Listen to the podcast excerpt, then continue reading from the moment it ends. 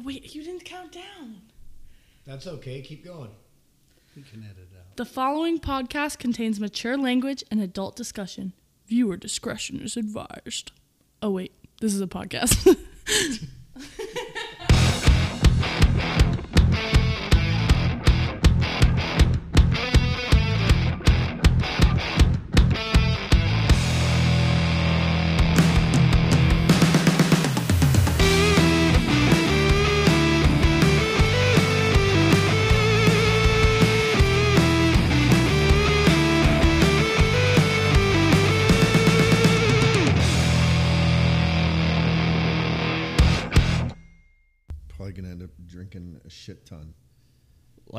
Define shit ton like of alcohol? No water. Yeah, I about to say I don't see an alcoholic drink No, no, before no. us. I'm I'm I I feel like my skin's like flicking off as I'm just sitting here.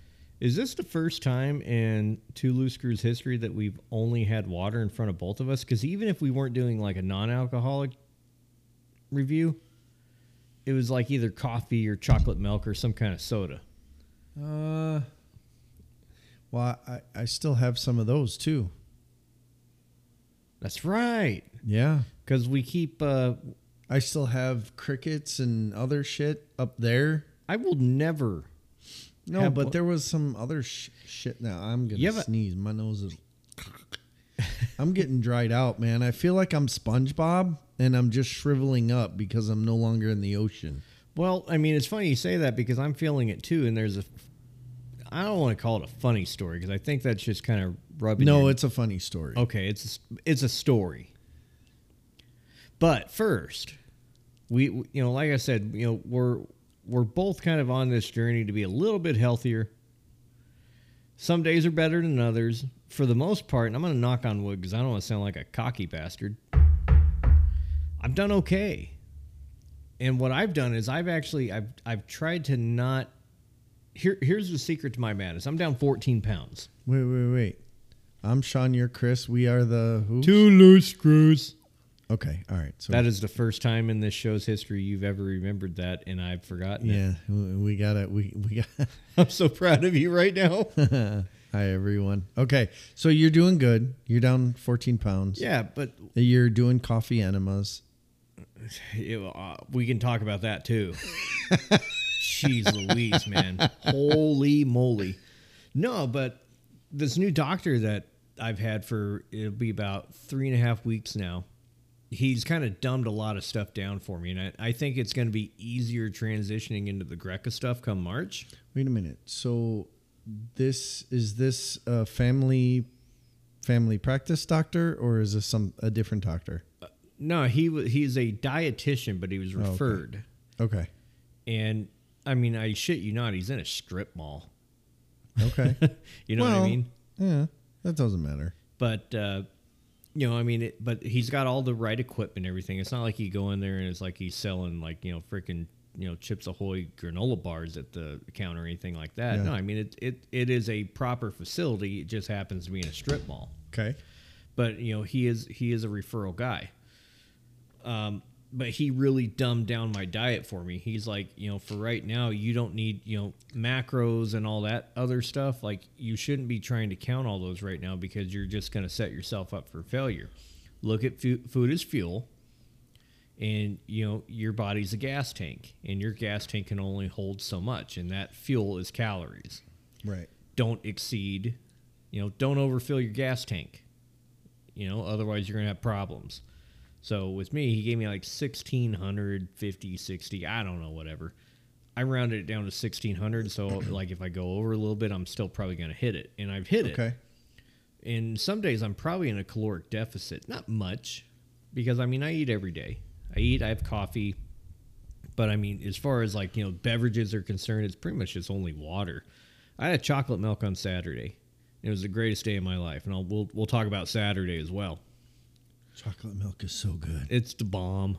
It, it's second only to coffee. Right now, um, my coffee outweighs my chocolate milk, but my coffee is more of a dessert than it is coffee. Your coffee's pretty freaking good, though. we had that a couple weeks ago, but you don't have that every day. You switch it up, don't you? So, it, it, you know, I, I got it just to try it. and I fell in love with it. And unfortunately, I had some hazelnut creamer that I had to burn through first. But now that's all I have is just the Snickers creamer. It's the bomb. It it was probably the greatest drink review we've ever done as far as my taste buds are concerned. I don't know what the listeners thought of it. The listeners were probably kind of bored by it because, like, man, you usually do these elaborate cocktails, and like here you are with like freaking espresso and Snickers creamer, and like we are in shock and awe of how great it is. You know, I I do have some things coming up down the pipeline Yeah, uh, for some drinks. One of them, I I know, I guarantee you are gonna love it. Guarantee it. I had um, I had some drinks. I had two drinks and not full drinks over the weekend. Um, one of them was from Benihana. It was not a mai tai. It was something that she saw on the menu that she thought, you know, that looks really good, and it was really good. It was very, very sweet. Um, I don't remember what it was, some kind of punch or something or another, full of rums and whatnot. Oh sure, yeah. Was it like red or blue? Or Yeah, something? yeah, yeah, yeah. It was Yep. very, very good. We we ordered one and we split it, and then when we went to the comedy show, we got a prickly pear margarita. Got one and we split that. She took one sip and was like, you know, fuck that. really. she didn't like tequila. How could she not? Well, you say she doesn't, but I remember a night that she did. Well, that yeah. Well, she likes that tequila, the coconut tequila. Yeah. She loves that stuff. Um, so she had like a sip, and I had it was a big margarita because it was supposed to be like for two. Yeah. It was like twenty four bucks Okay. for one. It was at that little theater downtown, and I had most of it, with the exception there's probably if you if you take four, not even four, probably like three fingers at the bottom of the glass. That's probably how much was left. But it was a very very very big glass. It was huge. I set it down. And the dude that was sitting next to me, his his feet were getting a little shaky because I mean at this point we're like an hour and twenty minutes into the show, and he kicked his foot into my foot into my drink, and it just went Oh, he's playing footsies. a little bit. Hmm. So at that particular point in time, I was like, well, I guess I was done with that.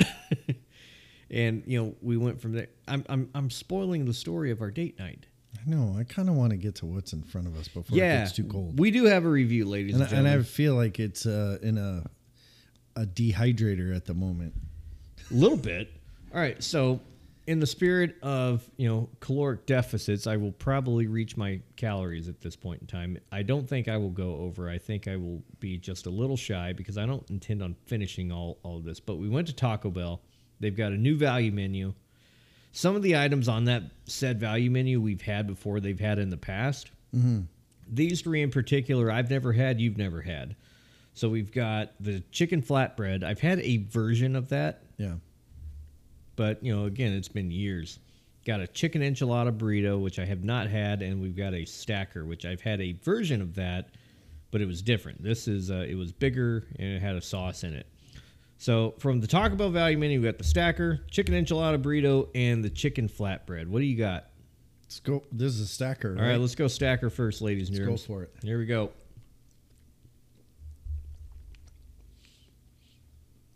Hmm, interesting.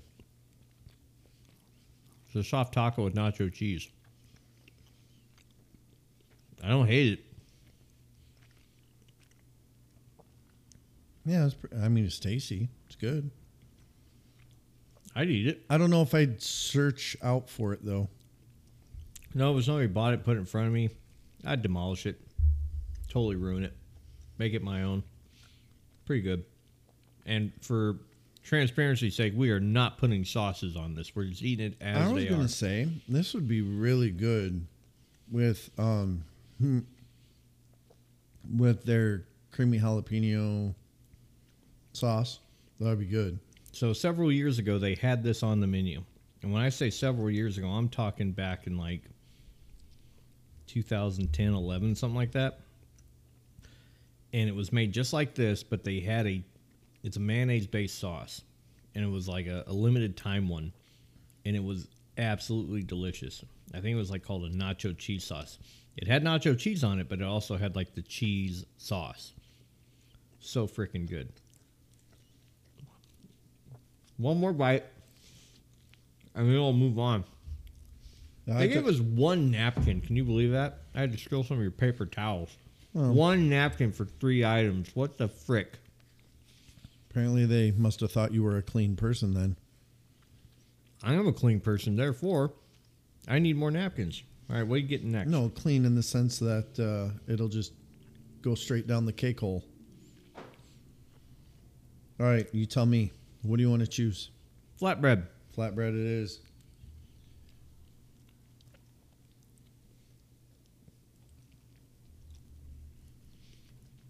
All right, that's mm. weird.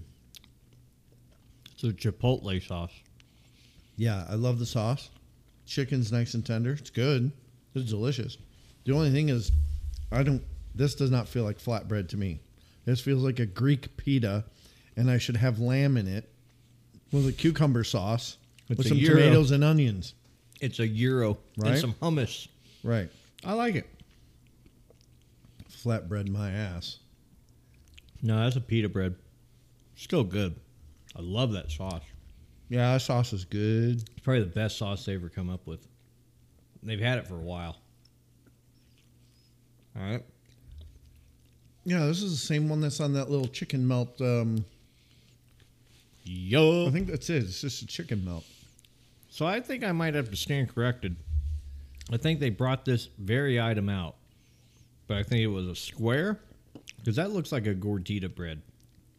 Remember Viva Gordita, I remember gordita. which is basically an unfried chalupa. Take a gordita, fry it, you get a chalupa. That's chalupa bread. Okay. They just heat it up on the grill instead of frying it. But the one that I had, again, it's probably going back 12, 14 years. It was square, same ingredients, though. Dig it. I like it. I like it a lot, actually. I would order that frequently. Let's see here. Me too. All right, last. I like it a lot. Yeah, my phone is getting absolutely blown up right now by Steve. Speaking of Taco Bell, him and my wife are having a dad joke contest as we speak. Should I read a couple of them off? A dad joke. Who- It's a he group said- text wait, wait, between me, who- my whose wife, and birthday Steve. is it today? Today? Yeah. I don't know. Steve said happy birthday, nephew. What nephew? Oh, John. Oh. Okay. Yeah, none of ours. So here, we'll just go down the you list. read, I refill. Okay. So this is uh, we'll credit my wife and my uncle Steve for this BS. What part of a fish is the most musical? That's from Steve. The scales. Wah, wah, wah. Which fish is the best at making glass art? A blowfish. For fuck's sake. Um, this is also from Steve. Where did the broccoli go to have a few drinks? The salad bar. oh my god. This is painful. It is painful. I mean, that's about as bad as like. these are some very, very. These are jokes you would tell your kids. I thought you were the king of dad jokes. He must have a book. Why are mm. all barbers thrill seekers? Because they love to live on the razor's edge. It is at this point in time my wife comes in with, like, what is going on? She goes, What in the world? He's still going. Which insect always signs up for marching band? A hornet.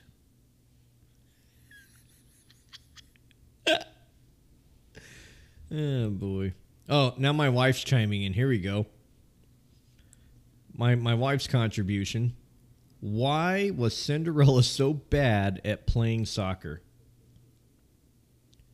Because because she kept running f- away from the ball. All right, all right. These are these are bad. So I just have to add one to it. Yeah. What did the cop say to his belly button? What? You're under a vest. I like how you put the accent on it. I had to. Uh, Steve, what does a hot day and a doctor have in common? They both have a lot of degrees. Steffi, what do you call a well balanced horse? Stable.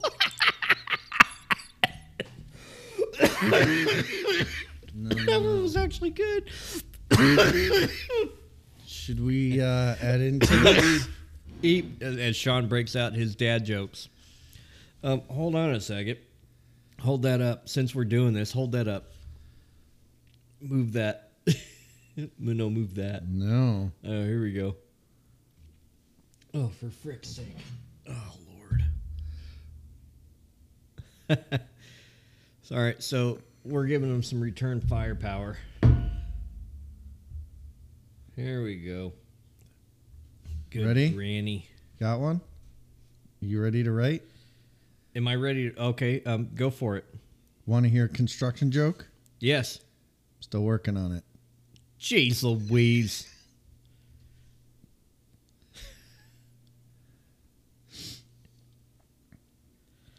oh boy. What do you call two monkeys that share an Amazon account? What? Primates. Oh God. These are bad.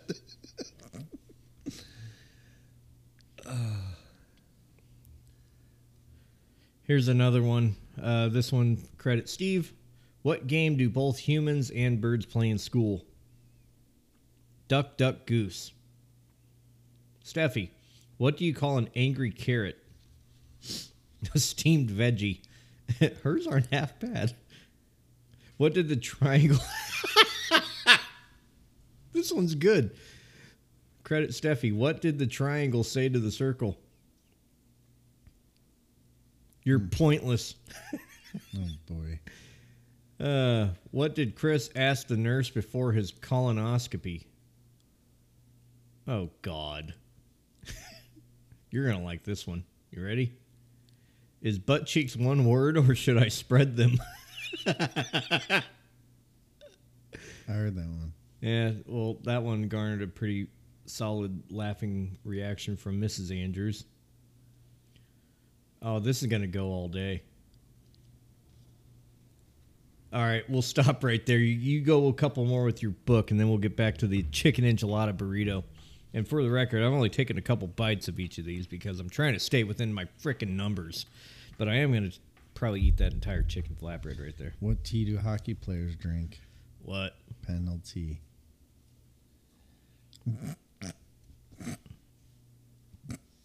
Oh my god. This book is just crazy.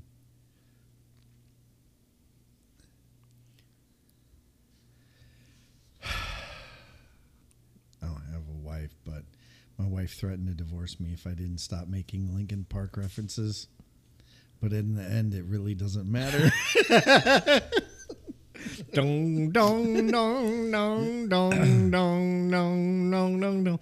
Man, I'm so sad that he's still gone. That was a talented dude.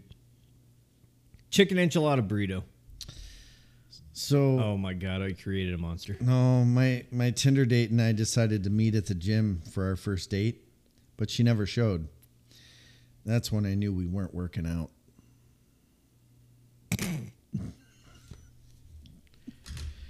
All right, let's eat this burrito. Chicken enchilada burrito. It looks like there's some chicken and some rice and cheese and some sauce in here.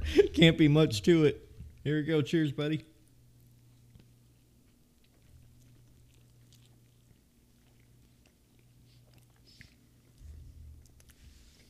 Hmm. It's okay. Tastes like an enchilada without the sauce. Yeah, I'm not getting a lot of red sauce. I need the red sauce, man. All right. Is there chicken in here? Yeah. Did mine get all the chicken? I think I just finish. have rice. Here you go. Take that one. It's okay. It's not bad. I'm done with the burrito. I'm gonna finish that flatbread though. That flatbread is amazing. Oh, I got one. It popped up. There it is. That one, there was a bunch of chicken in there. Take it. I'm good. I ate a lot today. This flatbread's amazing. I'm really digging it. Mmm. I forgot what we were talking about. Well, we need to talk about football.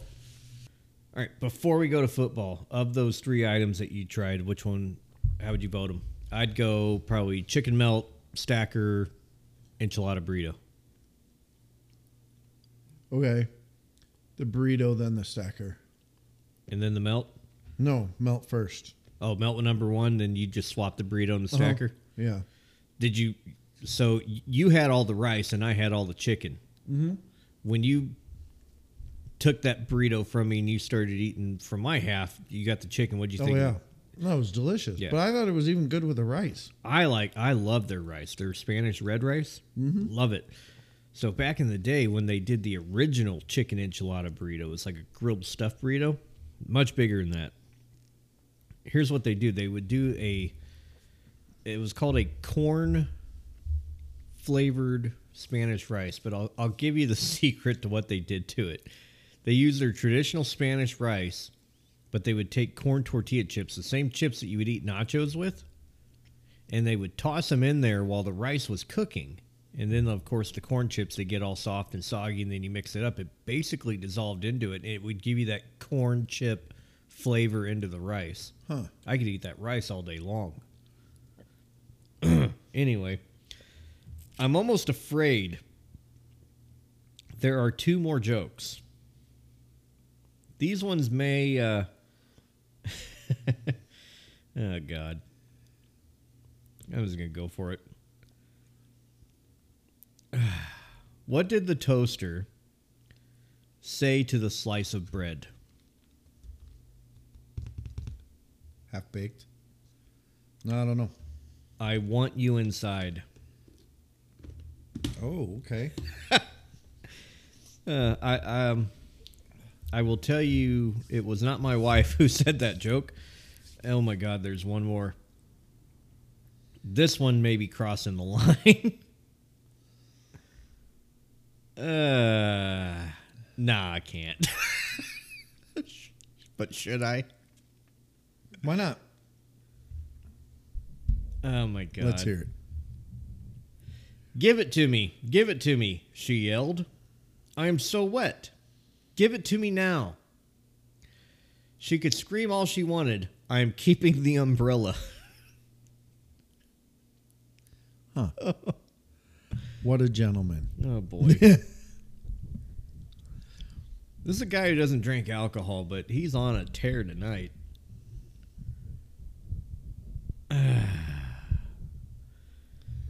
All right, I'm not reading that one.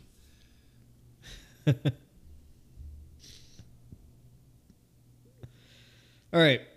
Good God. All right. Focus, Chris Andrews. Sean Football. Focus, focus. Football. Football. All right, week one. So we missed a week because I had a medical procedure last week. We'll talk about that. But let's recap. So wild card round. Score was uh, four Sean, three Chris. Divisional round. So in the divisional round, here's how it all broke down. You, it was uh, KC versus Buffalo. Um, I had Buffalo. You had KC. KC advances. That's one point. Sean. Uh, Baltimore Texans. I had Baltimore. You had Texas. Baltimore wins. That's one point. Chris, nothing for Sean. And I, did I just say one point, Chris? Last one. I meant no. Um, go to the NFC side. Uh, Tampa Bay Lions. Both had Lions. We both get a point. Green Bay San Fran. We both said San Fran. We both get a point. So we had this conversation before the games took place. Um, last, I think it was Thursday night, night of my procedure. Um, fast forward to the championship round, which was this past weekend. Uh, KC versus Baltimore. I had case or I had Baltimore. You had KC. Uh, one point to Warwa. Uh, let's see here. Detroit versus San Fran. Uh, we both had San Fran, so that is two points, Warwa. One point, Mr. Andrews. So the score is nine to seven. There's no way I could win at this point. You have won. Even if I win the Super Bowl and you lose the Super Bowl, even though I, you know, I don't know who you're picking. We'll find out in a minute. You have beat me. So touche, good sir. There's a fist bump. Right on. But we still have a Super Bowl to score here. Yeah. So you you were correct nine times. I was correct seven. So we got KC versus San Fran. Let's talk about this for a second before we just go into it. So we both had initially KC out in the wild card round, Yeah. but they make it all the way. The memes are there. I want your honest, blind, without me giving you any kind of bias whatsoever. What is your opinion on this whole Taylor Swift thing? All the attention that she's getting. Do you think it's unfair? Some of the hate she's getting. Do you think it's? I'll, I'll just leave it like that. You blind reaction. Go for it. Okay. so she's been getting a lot of hate from this, right? Yes, And a lot of people have been saying, I just want to watch football. correct. Well, I'm curious if they've ever watched any other sport. Have they seen a UFC fight? UFC fights, do they pan into the crowd? Yeah, Who's ever there? Sometimes you see Mike Tyson. celebrities love. Sometimes you'll see Donald Trump, Yeah, Kid Rock. Kid Rock. Never hear any hate about that. Let's talk about baseball. Are there people in LA that show up for baseball games? spouses and children. No, I'm just saying celebrities. Yes, Okay. Do they ever pan in the crowd and absolutely. Hmm. Ever hear anything about that? No, if if Right. anything, they celebrate it. Okay. So let's talk about basketball. How about uh, the Lakers? Oh my God, Oh my God is right. Let's talk about Jack Nicholson. Nicholas. Yeah, they spend more time on the crowd at a Lakers game than they do on the court. right. Spike Lee. Jack. Kardashians, Right. when they were a thing. And so how many people are hating on all of them? None. They think it's a, a hoot. So what the fuck? My point. So me and you are on the same page with this. Absolutely. She's there supporting your boyfriend. Yep. And and here's the thing that I thought was really kind of cool. Her comment was, "What the hell? Like I never realized football was so much fun. Where have I been?" So, it's great that she's dating a football player that she cares about. She's supporting him, right? And she's now learning and enjoying the game. And now she loves it. I think that's fantastic doesn't matter if she's a celebrity, doesn't matter if she's a billionaire, doesn't matter if she travels the world singing to everybody. She's a girlfriend and she's supporting her boyfriend. That's it. Period. Now, let's think about how often they truly are panning over to her. When 40, Travis Kelce 44 seconds. Right. 44 seconds out of a whole fucking game. Really? People? I just want to watch football. 44 seconds of your life, uh, a football game is not being able to see it enough? Like, come on. Yeah. It- the It- reason the world sucks is because it's full of people. And it's full of stupid people. Now, I think there are more good people, but. And I think there are more smart people. I think it's the bad people and the stupid people who are just louder and they have a bigger voice and they're just obnoxious about it. But I have an article here I want to read on this, and it is a great read. All right, let's hear it. Uh, the uh, the author is anonymous, but again, 100% worth the read. And I quote: "I'm just going to say it. You cannot use your social media to build up women, and then complain about seeing Taylor Swift on TV during a football game. If you saw anything other than family support, love, energy, and Jason's belly, they're talking about the championship game, and Jason's belly last night, you missed the point. Taylor, this is a big one. Taylor doesn't ask to be on TV at the game. In fact, that decision to pan to her is probably made by a dude. You don't have to like her music to respect what she's done. She's a pretty fantastic businesswoman and humanitarian. She's a woman supporting her boyfriend, mm-hmm. just as he's supported her. Maybe it's love that will last forever, maybe it won't. But we can't but can't we be hopeful and happy for someone else's happiness? Your girls and you're a daughter of five girls. I have two. I have seven girls. That's right. You're a daughter. I'm gonna start that over. I'm not a daughter. cut. Three, two, one. You're a father. Or three, two. No, do do not cut this. I'm so fucking. do not it. cut this. You are a father. Fuck sake. do not cut this. I totally am. Do not cut this. I'm this. not making myself look like a dipshit. But no, no, but it's funny. Okay, I'll keep that part in, but I'm going to cut this other argument bullshit out.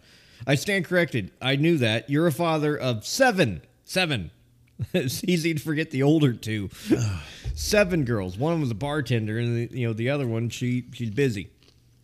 Um, I'm father two. You're father seven. Uh, As I'm saying, your girls are empowered by seeing her. Stop knocking down their idol with nastiness. Signed, I'm not even a Swiftie. I'm just saying. So this person, whoever wrote it, may not even be a Swift fan, but they, he, she, it's, it doesn't say, recognizes that the fact that she's getting so much hate is bullshit. It truly is It really is. because she's done nothing wrong. And this dude, Kelce's, have you ever listened to him and his brother's podcast? No, but I know his brother's awesome. They've got a freaking great podcast. It's hilarious. I like the brother a little bit more than I like him, but I don't dislike him if that makes sense. But the brother is definitely the star of that show. I But- think he's just the star. Period. Yeah, like even like the other day, like you know, you're talking about a Philadelphia Philly going to Kansas City in sub-zero or, or no, they were Buffalo. Sub-zero temperatures, no shirt on, supporting his brother, but he was wearing a Kansas City beanie. He's a good brother. Yeah, he's a good dude. Well, he's even better brother than we know. So if anybody followed him through college, they'll know how good he really is. Yeah. Because Kelce actually got cut off from the team at one point, and uh, his brother lobbied to have him come back. Yeah, and, and I'm not gonna say I'm I'm not a Kansas City fan. I'm not a hater. I'm just not I'm, I'm just not a fan. Um, Mahomes, he's got a decent story. I think he's a little too emotional lately. I think some of the fame of being part of what is becoming a dynasty has gotten to his head, but it probably would do the same to me if I was in his shoes. You can't knock the fact that the guy's hundred percent pure talent.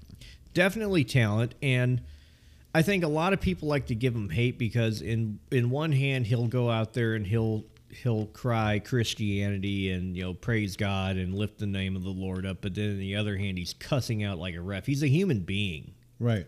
so Well, and that's the thing about religion. At least if you're Christian or portraying yourself as Christian, we sin every day. yeah Every day. That doesn't mean that you're a bad Christian. yeah just because you say person. yeah because you say a swear word because you Right. say you know and i know we're trying to do better on here sorry um, we failed this week too we're probably going to fail next week as well but claiming to be a christian and then saying a swear word doesn't counteract each other Everybody sins and nobody should be casting stones. yeah anytime somebody puts that christian moniker on themselves they immediately just open themselves to live in a glass house so now everybody's got him on a microscope and quite frankly if you ask me it's the christians that are putting them on blast it's not people who are you know Well, hold on, hold on. I'm going to stop you there for a second. I grew up Catholic and I converted to Christianity, non denominational churches, all that kind of stuff. Done, been there, done that. right And they are the most judgmental people I have ever met in my life. they bury their own wounded Here's the thing in church, the hands are raised, and I always wondered if they were going to ask a question, but they don't. But their hands are raised and they're praising and they they feel the love of the Lord in them, right? Right. And then everything's done. We leave, exit the church, get into the car, and those are the same ones that are cutting your ass off to get out of that parking lot faster than you. Well, it, it- it's a common statement because I mean, again, I grew up in the church also. Never was Catholic, all Christianity. Um, and you know, the the phrase is the church bury their wounded. So it's like, if you're not part of the church, come to our church. Be part of our congregation. You know, mm-hmm. love the Lord. Blah blah blah blah blah blah blah.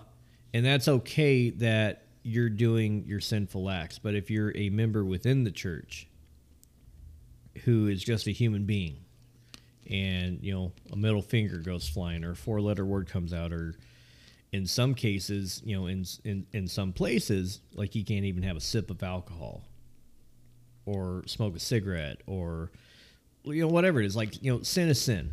Right. you do those things and you know the judgment comes out. So i mean i, I understand what you're saying. I agree with what you're saying.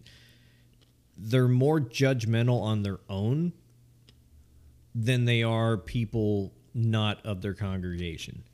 And that's not right because you know you you know god doesn't put tiers on sin Right. like well because you did that you're more of a sinner than this person. Sin sin. So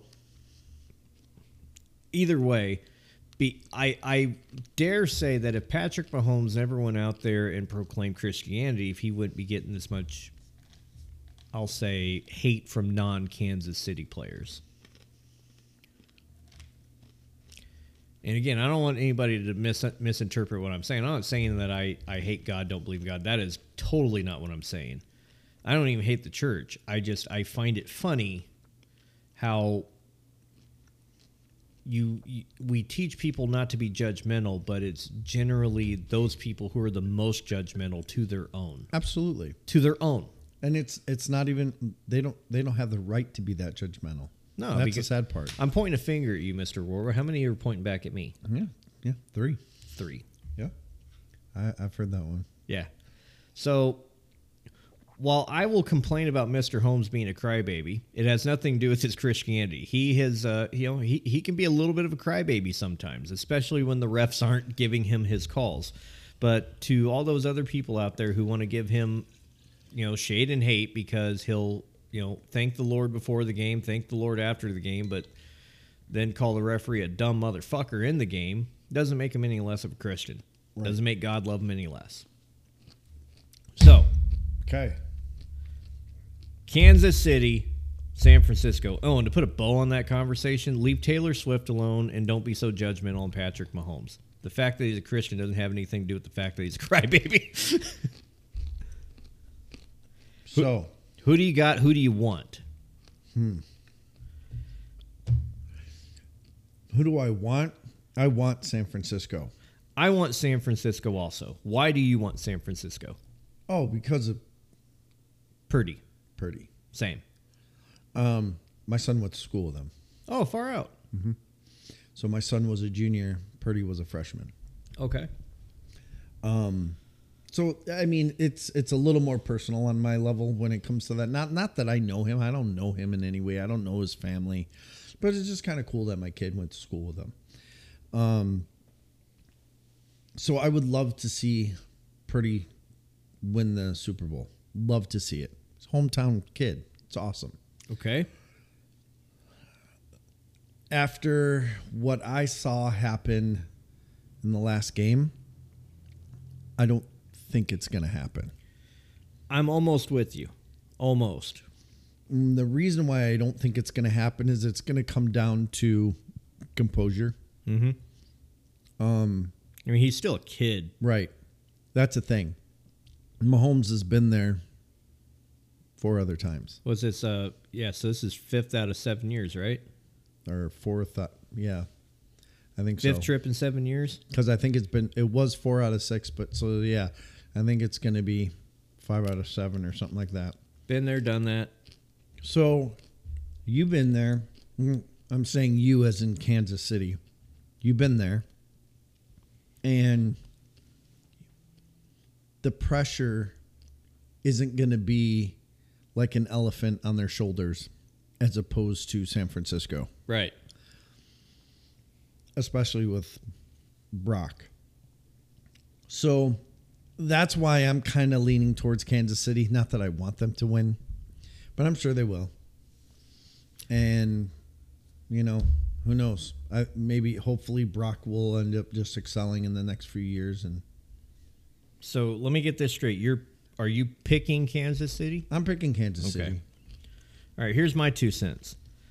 Um, I don't hate Kansas City. I get annoyed sometimes when I see Patrick Mahomes on the sidelines, you know, yelping like a like a crybaby. That doesn't take anything away from his character. He's a good dude, good quarterback, damn good quarterback. Mm-hmm. Kelce, damn good tight end. But like that team alone, like it's a good team. I they're a better team to me. They remind me a little bit of the Diamondbacks in the playoffs. They were good in the season, but they were damn good in the playoffs. It's kind of how the Diamondbacks were. San Francisco.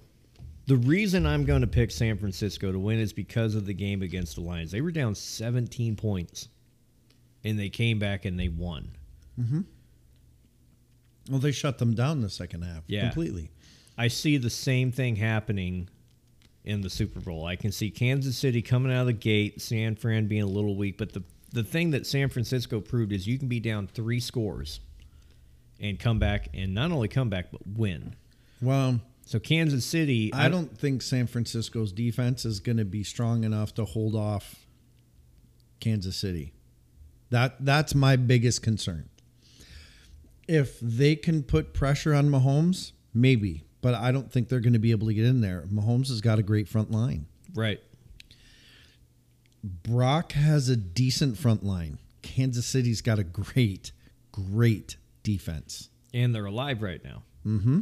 But what's two weeks rest? Because you know we've talked about this during the baseball season. Two weeks rest is murder in a Right. baseball team, but for football, it can mean all the difference in the world. Well, two weeks rest is what you need to recover from small injury. Right.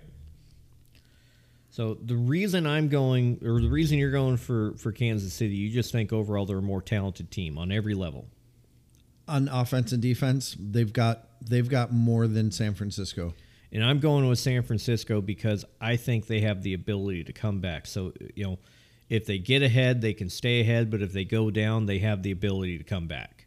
Mm-hmm. So I'm going with San Francisco. And I'm also going to stick with San Francisco because they were my number two. Okay. Originally, I was going San Fran, Baltimore, and I had Baltimore going. Baltimore's out. So San Fran's my number two. Um, I'm not going to be mad whoever wins. If it was Baltimore San Fran, I'd be on San Fran's list. That's funny because I'd be on Baltimore's. Interesting. But Baltimore just they forgot who they were this past week. So I mean, you may be onto something. You know, if they would have you know squeezed by Kansas City some way, you know maybe they expose themselves. But we'll we'll never know the answer to that question. You've got Kansas City, I've got San Francisco. Best case scenario for me is I lose by one point. Best case scenario for you is you get me by three. Yeah. So either way, you won. Um, just pride. We didn't put any money or food or drink on this one. Just a just a fun little thing. But uh, yeah, you were you were right at least nine times, possibly ten. I was only right seven times, maybe eight. Remains to be seen. We'll find out next weekend. What are you doing for Super Bowl? So here's the thing. Um, when it comes to football, I think football's a little bit more in my wheelhouse. One hundred percent. Whereas, And the and the scorecard shows it. well, but if if we went to baseball, I'd have my ha- ass handed to me by you. I mean, honestly, you, you what you know of baseball is going to be hands down a hundred times more than what I know. So I, I got unlucky with the playoff bracket in baseball, but you know what? A lot of people did. Nobody had Arizona Diamondbacks. it was their an upside down. Yeah, nobody had them on their fucking bingo card.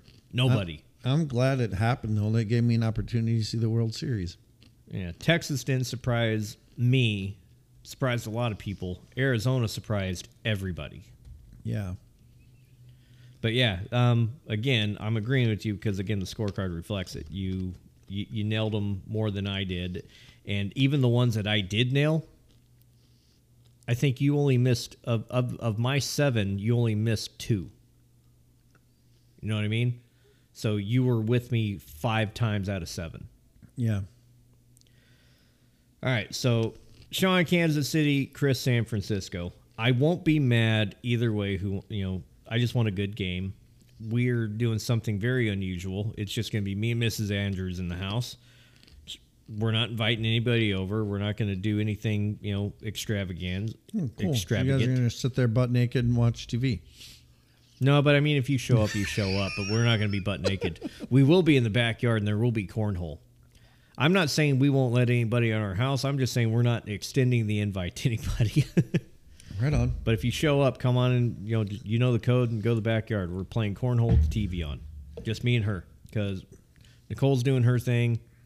Uh, her sister could give two shits about football. Uh, you know the kids will be with her sister, so yeah. Yeah, I work that day. Um, Are you you're 100 percent working? You're not going to take off a half a day? I put in for it. We'll see what happens. Ah. So if you do get it off, what do you do? Come to your house watching the game? You're gonna somehow sneak in my backyard and play some cornhole? I don't know. It's probably going to come down to a decision at that moment, and probably a phone call to you. Pun ti uh, pun intended. Game time decision. Probably. There you go. All right. Um, I do know that uh, I think not hundred percent. I'm only about ninety percent on this one. I think we're gonna do Domino's, and I think we're gonna do two pizzas. She wants a Philly cheesesteak pizza and a thin crust pizza. I don't know if you ever had Domino's Philly cheesesteak pizza. it's freaking good. No. And then it'll be a thin crust with uh, pepperoni and cheddar. That's my that's my pizza. I usually put jalapenos on it too, but if she's going to be munching on it, I keep the jalapenos off. I don't even put it on half because the jalapeno juice cooks over. She cannot do any kind of spice. Huh. Interesting. So that'll be the two pizzas. Okay. So, so if a phone call is to come my way, you're going to have to probably place an order. If I if I uh, come by, I'm not going to come empty-handed. Well, I'm just saying, you know, if you, if you want something other than thin crust pepperoni and cheddar cheese and Philly cheesesteak, you might want to send a text. I wouldn't come empty-handed. Fair enough. okay. You want to go first? You want me to go first?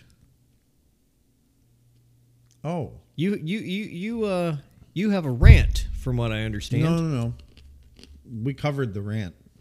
What was your rant? It was about Taylor. Are you kidding me? That was my rant. That's funny because me and you are on the same page with that. I think people need to just shut up. Yeah. Leave her alone. Yeah, absolutely. I mean, I, I- I had a couple other things to say, but it, what I was going to say really isn't that important. So we covered the basis, and that's all that mattered. So that was what I wanted to talk about. All right. So I guess on to you, Mister. um so uh, we Wait, didn't re- can, can- can you rewind and play that laugh again? I mean, Hey, you can just piss off when it comes to my laughing. You don't like any of my laughs. You never have. No, no, no. I do. That's the thing. Like your your gut busting laugh is the best laugh because it gets me laughing so hard I start crying. Well, at that point in time, when when the gut buster comes out, I'm broken, and Yeah. there's no fixing it. You it, you know, it's like playing a song out of the jukebox. You put the quarter in, you got to let the song play out, and it mm-hmm. could be you know, "I Want Your Love" by the Toadies, which is a minute and a half song, or it could be "Freebird" by Lynyrd Skynyrd, which is like a eight year long song. You never know. I, I've never seen it be so short as a minute and a half. Yeah, me neither. to be honest. It, it yeah. Uh, oh boy. Anywho, all right. So last week we didn't record. Why didn't we, we record? Well, because I was a little under the weather, and by under the weather means I didn't want to have to come hit record and have to stop every I don't know 10, 12 minutes because I had to. Uh, Well, you wouldn't have had to. Depends. I see what you did there. no, so I had to get a colonoscopy and an endoscopy simultaneously at the same time. That is So- the closest to porn stardom I will ever reach. Period. That is something. You were breached from both ends. At the same time. Literally. Did they film it? I have photos. Man, no. I just I don't have photos of the camera going in. I have photos after the camera's already in. Both sides. I would just want to see them and putting it in on both ends. and then just play some like old 70s porn music, you know?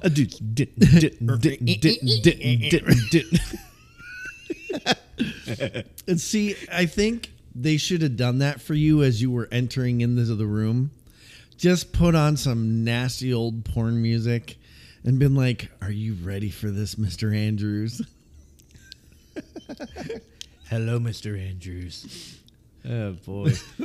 nah, so I'll, I'll, I'll we'll get there, but oh god, you know you want to keep personal things personal, but here I am talking about probably one of the most personal things uh, to a crowd of somewhere you know allegedly between you know four and six thousand people right now are going to be hearing this, but it's going to be recorded for for for keepsake. So Well, there's Let's just put it out there. But there's two things. There's one. Every guy needs to have his colon checked, yes, right?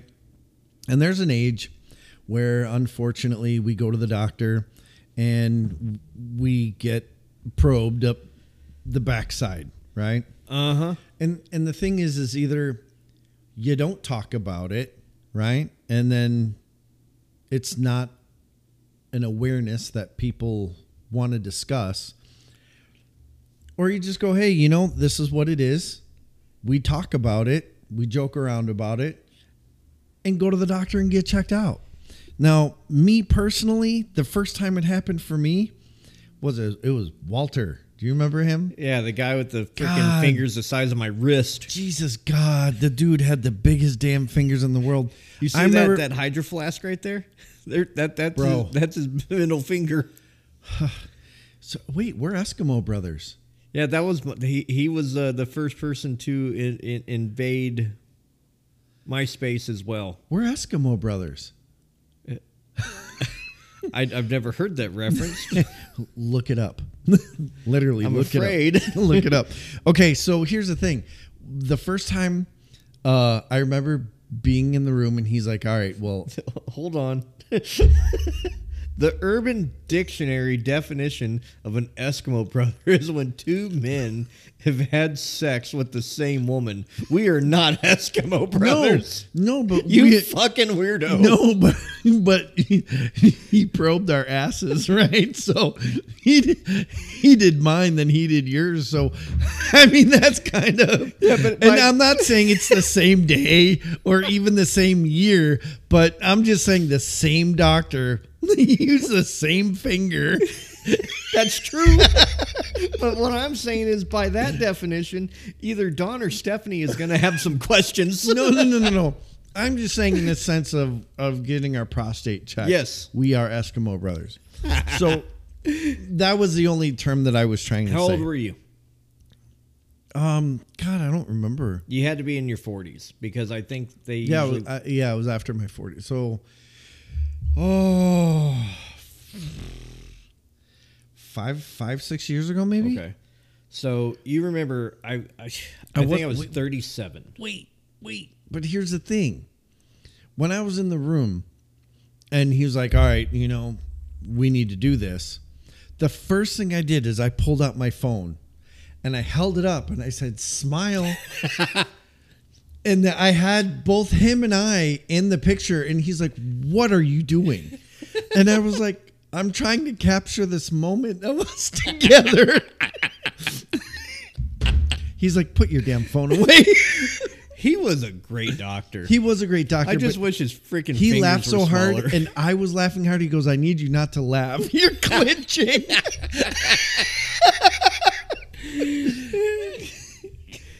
But No. that's the thing is like, I, I didn't want to have it done right. But if you make a joke out of it and you have some fun, everybody gets relaxed. Next thing you know, oh wait, wait a minute, wait, pull it back out. I was not expecting it to happen. It was a follow up to an emergency room visit. Okay, I felt like I was sitting on a bicycle. They ran a couple. Um, I think it was a um, not X-ray. What's the other one? CT scan. Mm-hmm. They did a CT scan on me. They said we think you have prostatitis, which is an enlarged prostate, okay, but temporary. Not like that. It's normally like this. Like it's you know it's just enlarged right now. So they send me to my primary, which at the time was Walter. You know this big old tall old dude with fingers the size of tree trunks. And he's like, So you got prostatitis, do you? Well, there's only one way to check that. And he checked it, and I did. And they they, they put you on two antibiotics, and I shit you not, Cialis. and that's something. No kidding. They put you, you know, the original use for Cialis was to, you know, to help the prostate. One of the side effects was the other. Yeah, And so now it's turned into like the, you know the number 2 boner pill out there, right? right. But the original and they still use it to this day. If you have prostate cancer, prostatitis, anything like that, they give you Cialis because it will it, it's basically ibuprofen for the prostate.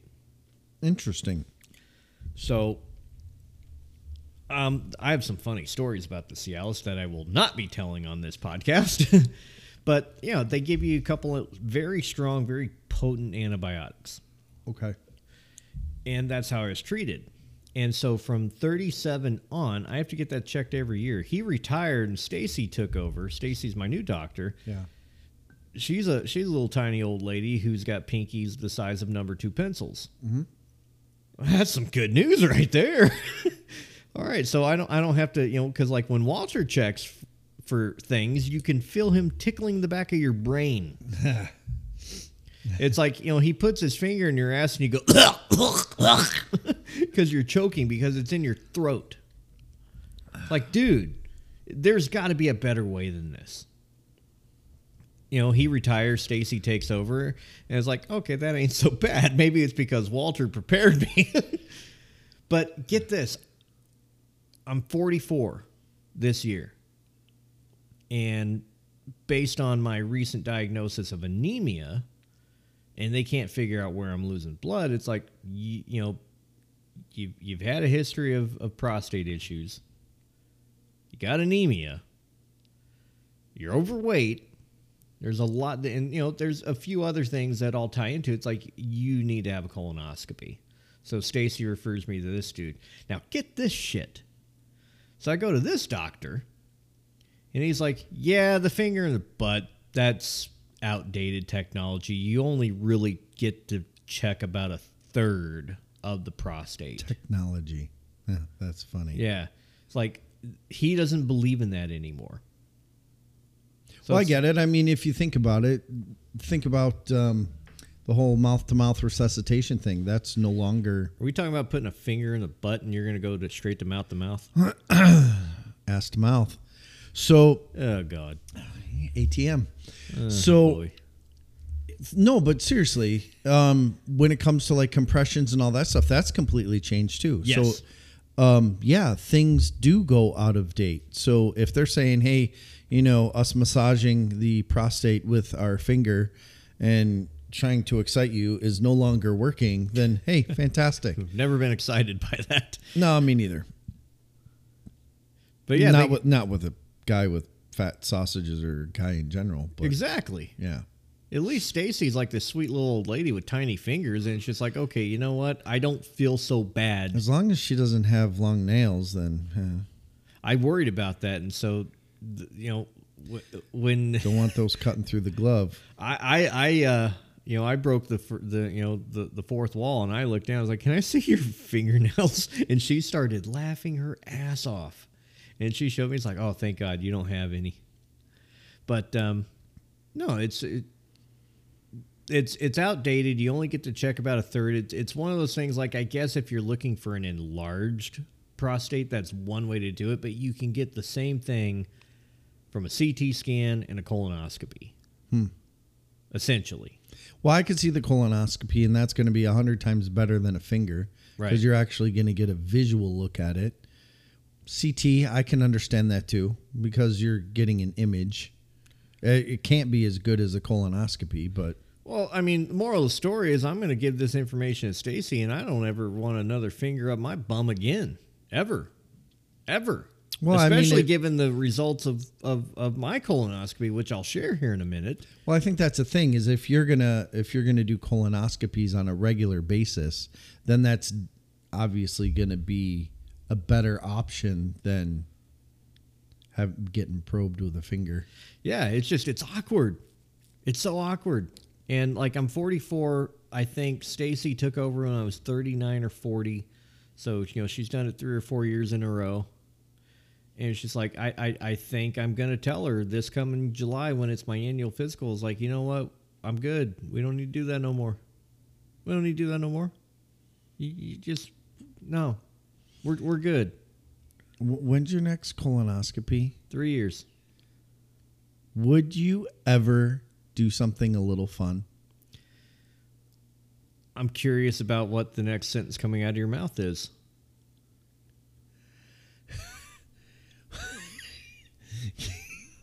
Can you imagine showing up to a colonoscopy and having a butt plug?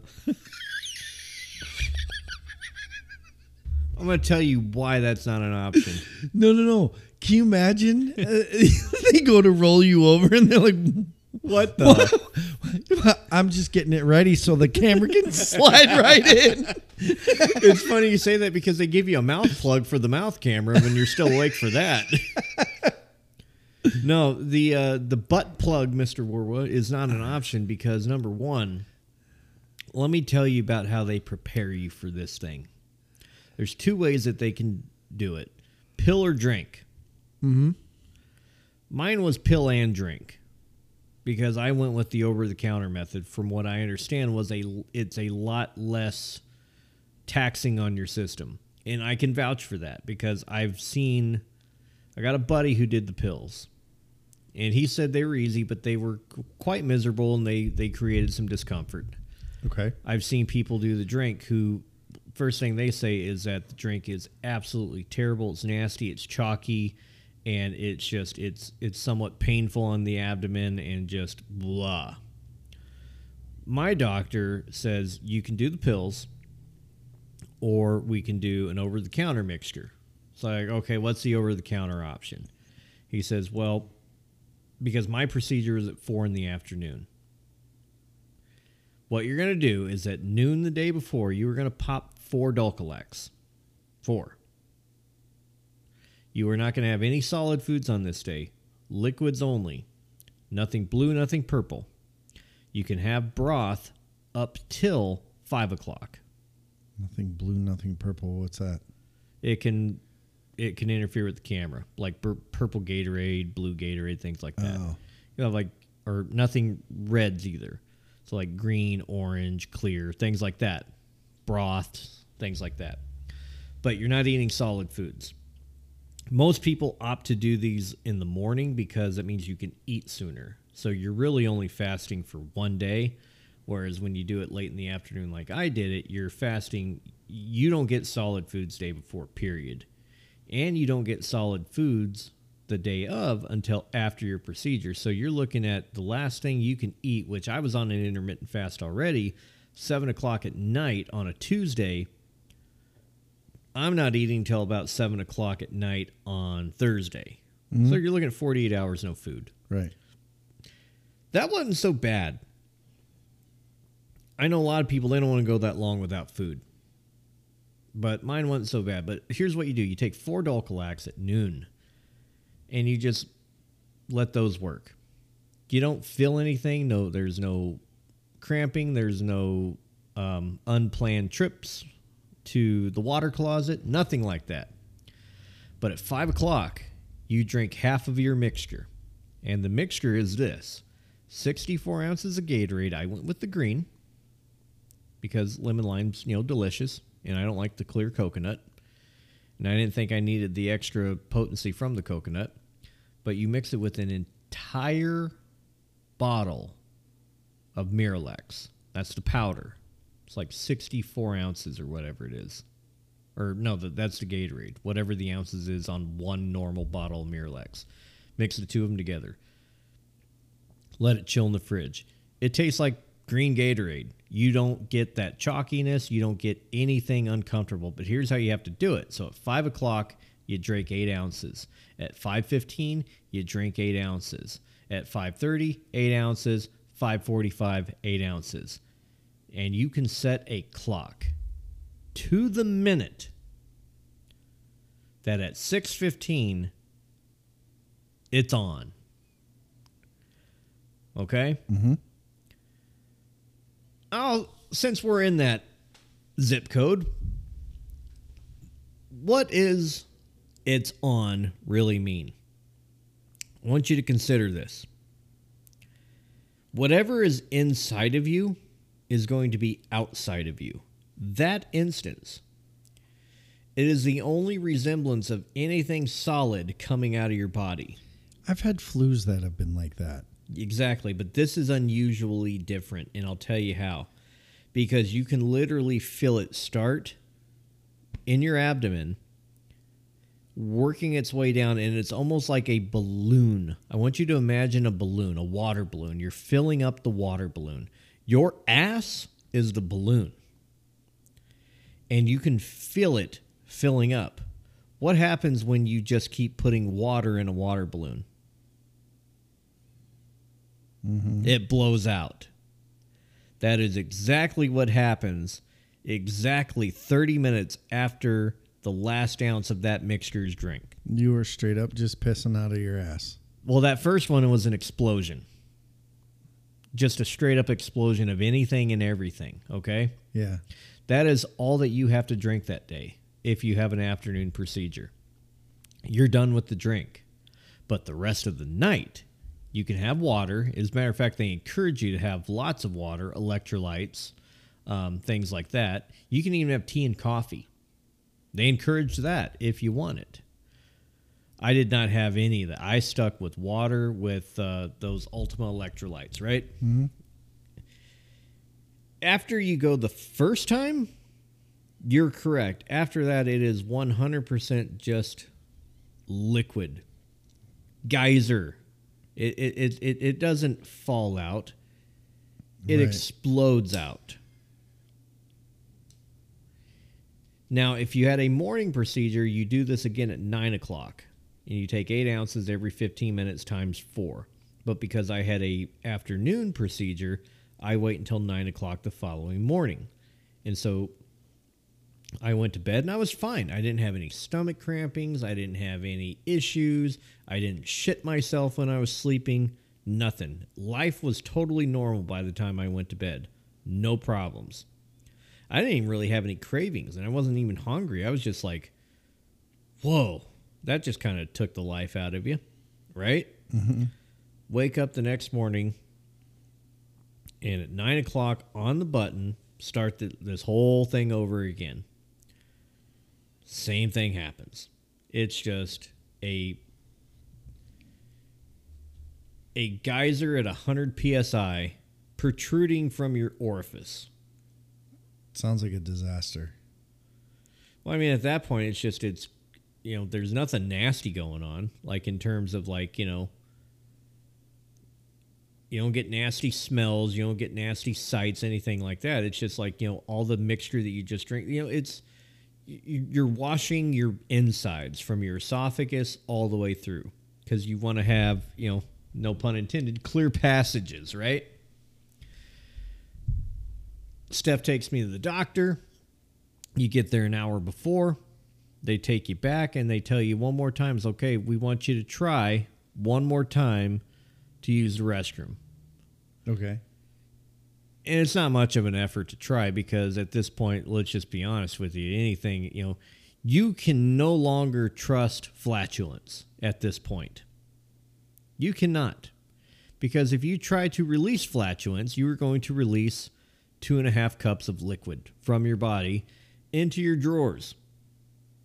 So you, you know, there's no trust. Okay. So when they say we want you to use the restroom and try, there's no try. There's all right. I got yeah, it's going down. that way they can make sure everything's clear this one last time. You don't make a mess on their freaking table. They put you back there. They prep you up. You're in a gown, back's open, put an IV in you. Now because I was dehydrated at this point, like even though I was drinking plenty of water, the day of you can't have any water after 10 a.m. Nothing. So from 10 a.m. to 4 p.m., I've got no water. I've got no Gatorade. Nothing. Damn. So, you know, you're pretty well dehydrated. So, all my perky veins that are usually there ready to take an IV needle, wrist, you know, bend of the arm, all that, Yeah. no, they're they're depleted. So they had to go right here midway up my arm. That freaking hurt. Oh, I bet. Didn't hurt long, just hurt while, you know, she was, you know, maneuvering the IV around. They start you on some fluids, start to rehydrate you, right? Okay. and then they take you back there. Once they wheel you in there, things start to become reality at this point.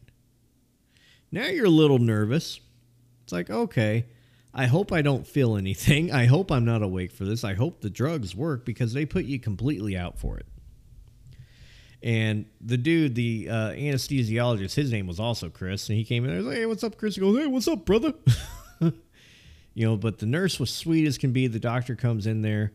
Now I'm a little nervous, but I'm put I'm playing tough guy, and they start hooking monitors and everything up to you, like they got a heart monitor on you. At this point, now I'm on oxygen through the nose. The IV's going. The nerves are now shaking, and there's like, okay, let's, you know, we need you on your left side. I remember that. Now I'm really nervous because I'm afraid they're going to start this and I'm not going to be asleep. And this guy says, You're going to feel a little bit of burn in your IV, but, and I quote, he says, You ain't going to give a fuck in a minute. Okay. He was right. He gave me this uh, this shot, and because he said that, I'm adopting it. It's it's a shot of I don't give a fuck. He gave me that shot. I no longer care what they're doing to me. I'm fully awake. I'm fully conscious, but I am the most relaxed that I ever remember being in my entire life. So essentially, I'm stoned Okay. and like they're asking me okay adjust here do this move that put this in your mouth because they you know they have to keep your mouth open for the camera so they're putting you know essentially a ball gag in your mouth with a hole in it to fit the camera through. Wow. you don't care. You got, do you have photos of that? no. What a shame. but you don't care about anything. Everything is just like euphoric is the only way i can explain it. You're just you're chill. You don't care. You're at peace. You're at ease. Nothing. Then the nurse says all right well chris is going to do his thing. We want you to say your name your date of birth then count back from 10 i remember saying my name i remember saying my date of birth i don't remember starting the countdown Okay. if I did, I may have gotten out to, and I was out. Now, the reason I'm afraid of being put under is because I'm afraid I won't wake up. It's it's one of my you know like you know my, like a ladder fear. Okay. My ladder, you know, I'm afraid of ladders. I'm also nervous about being put to sleep because I don't want you know we're, we're freaking 44 and 45 years old. We're too young to be widow or widower. But I remember coming to, and I remember seeing my wife right there, and I just remember like, thank God I didn't die. I feel absolutely nothing in the terms of discomfort, pain, nothing on the bottom side. On the top side, there's a there's a pain and there's still a little bit of it now, but it's very dull. Yeah. You get a pain in the jaw, like right here where your lymph nodes are. Okay. That's tender to touch, but talking's normal. Opening your mouth, eating, all that's totally normal. Don't but like that, sore throat or anything. I did not have a sore throat. Okay. They told me I would. I did not. I just had where the jaw was extended. I just had a little bit of tenderness there. And I remember looking at her, and uh, you know, she's like, "How you feeling?" Blah blah blah blah blah. The the guy came over, the doctor, pronouns pal. He said everything looked really good in your esophagus. Um, didn't see any ulcers. I didn't see any lesions. Didn't see any polyps. Nothing. And I was worried about my esophagus because I had put that thing through torture with all the spicy foods and right. you know, like you know, let's be honest, alcohol drinks aren't good for your throat or your esophagus.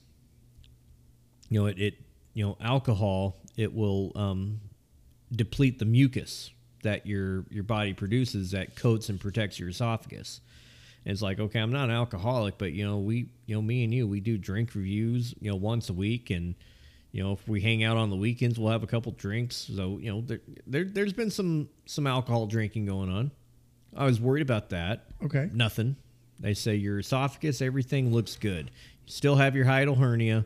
You're always going to have that. We don't recommend operation. Just, you know, manage your diet. Don't eat after a certain time. Continue to take your omeprazole as needed Okay. and your fatimidine or whatever the frick pill that is. Cool. Thanks. We did take a couple samples of your esophagus for biopsy. We're going to send them out to the lab. We'll let you know Tuesday. Tuesday being today. Yeah. They go to the south side. Um, they found a few things. Um, they found a few skin tags inside the colon, which they think are 100% completely harmless, and they don't plan on doing anything with them. Um, and they found um, two polyps, very small, but they're polyps. Cut those out, send them out for biopsy. Everything else they said looked totally cool, totally normal. They could not find any reason why I would be anemic from that. Okay. Get the results back today. Esophagus results are back. Those samples are good. Nothing cancerous, nothing precancerous, blah, blah, blah, blah, blah. Uh, samples from the colon. Your polyps were uh, the Omepia, whatever type of polyp. Uh, 100% precancerous. If left untreated, they will, you know, at a at the at a faster rate than any other polyp, they could convert to cancer. So, congratulations. You now get a colonoscopy every three years. And I say, what happens if within three years I get one of those polyps? He says, well, then I cut them out. I said, so I don't have anything to worry about. He says, no, you're good. You just need to have one of these every three years.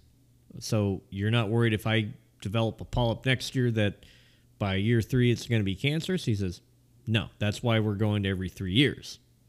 He says, in three years, depending on what those results are, we may bump you up to five or we may keep you at three, but we're not going to go less than, you know, than three, you know, unless obviously they find something. He says, but no, you're, you're fine. It's precancer cells. They're, you know, these were non-cancerous. They were precancer. Yeah. But this type of polyp, they develop and grow into cancer faster than any of the other ones. It is not the most aggressive one, but it is the fastest moving one.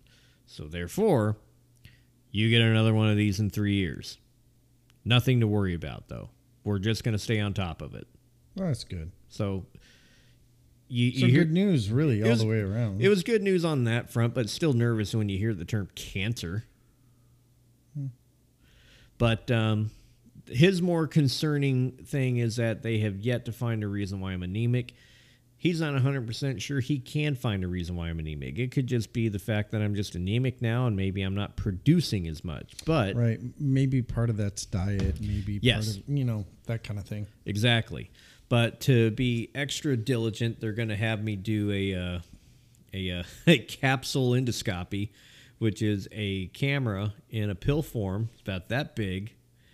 And, you know, for those who can't see it, it's not a very big pill, but it is a camera that you go through the same procedure that you would for a colonoscopy in terms of prep. You cleanse your system out, And then you just swallow Ant Man. swallow Ant Man, and it will watch Ant Man go through your entire digestive system from esophagus to stomach, small intestine, large intestine, colon, and then adios.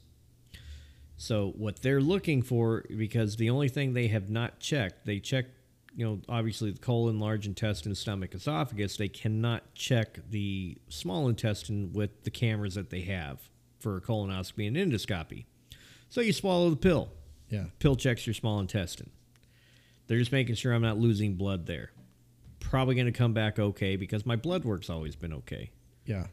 So then he's going to give that information back to, you know, obviously my primary doctor, and then this, you know, nutrition, health, weight loss guy that she put me on.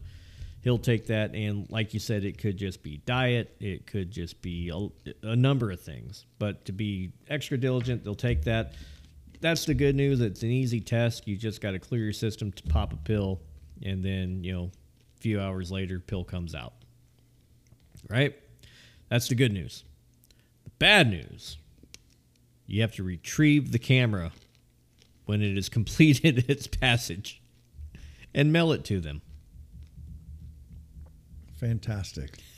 Is that Bluetooth on it? Can I use this for Find My iPhone feature? That's right. At what point in my body is this thing currently at? Is it going to hurt? I don't want to thumb through my stuff, but they give you all the necessary tools and capturing devices. There's a um, there's a company that pays for your poop. Well, with luck, that will all be gone out of my system before I take the pill. No, I'm just saying that there's a company that wants your poop, and they'll take it and they'll Well, pay you for it. They're fucking freaks. Can you imagine? I can't, but I'm sure you're over there fantasizing about it. Well, I'm thinking about giving them a call. Like, Tell hey, them- I can give you two to three samples a day. Absolutely. And uh, I was even thinking that I could tell them, hey, you know, if you really want, you can drop a couple customers because I can take their spot too. and then you could just pay me what you were paying them. Even, you know, I'll give you a discount 20%. But yeah, I could probably take the place of two, three people with as much as I eat. Your ex-wife and your sister-in-law have always said, in all the time that I've known them, you are a shitting machine. Oh, absolutely. Um, The Office, I call it the Purge. Jeez Louise, man. I'm a one a day guy. God no. No, unless I'm preparing for a procedure, then I'm like a 12 a day guy or whatever it was. But again, I'm not doing that. I, I'm, I'm, I'm not going to. It's not that I am conscientious about people thumbing through my excrement. It's that I don't want to have to package it and handle it and send it off for them. I don't think it's gonna be as bad as you think.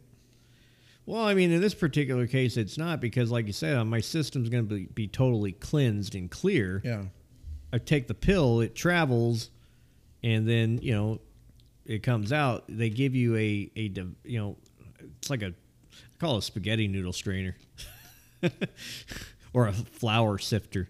Give you a thing that'll catch it.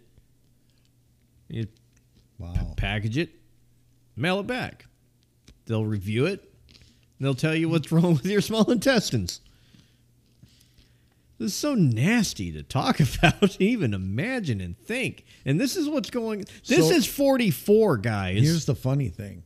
Think about this. You're the person on the other end, pun right? intended. Hold on. No, no. You're the person on the other end who's receiving this Oh. camera, right? E. And you're like, okay. First thing you Smells you- like lemon lime Gatorade. You see it going in the mouth, and right, and then you watch it go through everything that it's supposed to. And you're like, oh, okay. And then you see it come out and bink into the strainer. then you see the look on the person's face of terror. Oh my god, I have right. Is that not probably the best part of the job? Is to see be like, oh fuck. This is disgusting. Look, oh, I gotta clean it a little bit. Let me wipe it off with some toilet paper, right? Uh, I ain't cleaning And shit, then, no and pun then intended. somebody's all of a sudden dink, puts it in, puts it in some plastic container, and you're like, oh, video's over. Dark darkness. That's right. I wonder how that thing runs and operates. It's got to be some kind of freaking. I don't know. It's got to be battery. Obviously, how long is that battery good for? Exactly. That's what I'm like, do they literally are they going to see me holding this pill at Oh, my yeah. face, being like, "I can't believe I'm doing this"? Exactly. Like Putting you need to in- like before you put it in, you need to hold it and just like wave and be like, "Hi, this is my dog. This is my cat." wave to the camera, everybody. And then that sucker comes out and it looks up, and all you're looking at is butthole and balls. exactly. Oh, man. that, what a boy, shameless job. that boy needs to shave. it's called manscaping, Mister. Wouldn't that, would be a horrible review? You get it back and like, I tried Well, to- we saw everything and it was okay, but the cameraman.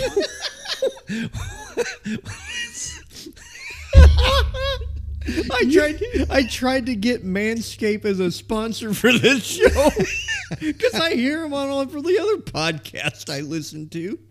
oh my god! We- can we- you imagine? Did you know we got our first sponsor? Did I tell you? no, you didn't tell. I me. don't have any reads for him, but we did. It's a. Uh, it's like a. Uh, they they do like a powder that you drink. It's like a health thing. Like, Oh, really? Like greens. Oh, really? Yeah. Nice. I'm waiting to. I can't wait to try their product Superfoods. into. Yeah, it's a superfoods. Yeah. but I forget who the brand is. Steph heard of them. I never did. Obviously, she would hear them because she's a healthy person. I would never hear from 'em because you know I eat Taco Bell on podcast nights. So, I'm I'm just curious how how did a super f- the two people that are Not healthy. Taco Bell doing drink reviews. Is it is it somebody going? Oh God, help them! Give them some superfoods. They they, For the they of need God. help. That's the only thing I can imagine it being. You know what? Who you know? If you're listening, Mister or Mrs. Sponsor, I know we haven't gotten any reads for you yet, but nonetheless. Forgive us for not understanding or knowing who you are. But if it's any condolence my wife does, let's see here. Um, God bless America. Who are they? Jeez Louise, man.